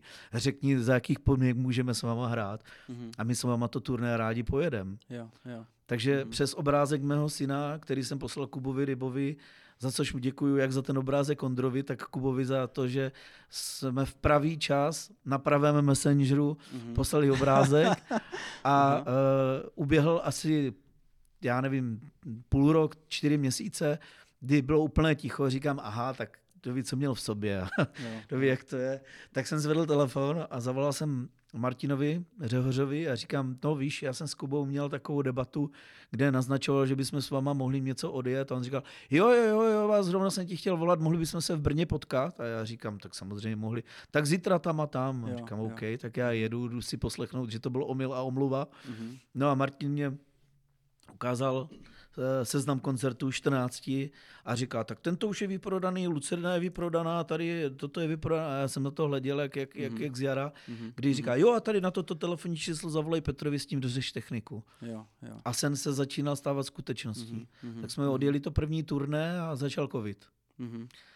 A v covidu jsem si, to už jsme byli kamarádi, to už jsme v podstatě tam ta chemie zafungovala Jasně. s tou kapelou. Mm-hmm. Jsme si volali s Martinem, byl nějaký duben a on mě říká, člověče, dostali jsme takový nápad, že bychom v tom covidovém nejistém období se vrátili zpátky na parkety, kde jsme začínali. Nemohl bys mi poradit pár nějakých míst u vás tam na Moravě mm-hmm. a nějaké pořadatele, kteří by do toho šli jako za mm-hmm. určitých podmínek, že bychom prostě z těch velkých hal šli na ty malé tancovačky a zajeli mm-hmm. si jako mm-hmm. turné parkety. Mm-hmm.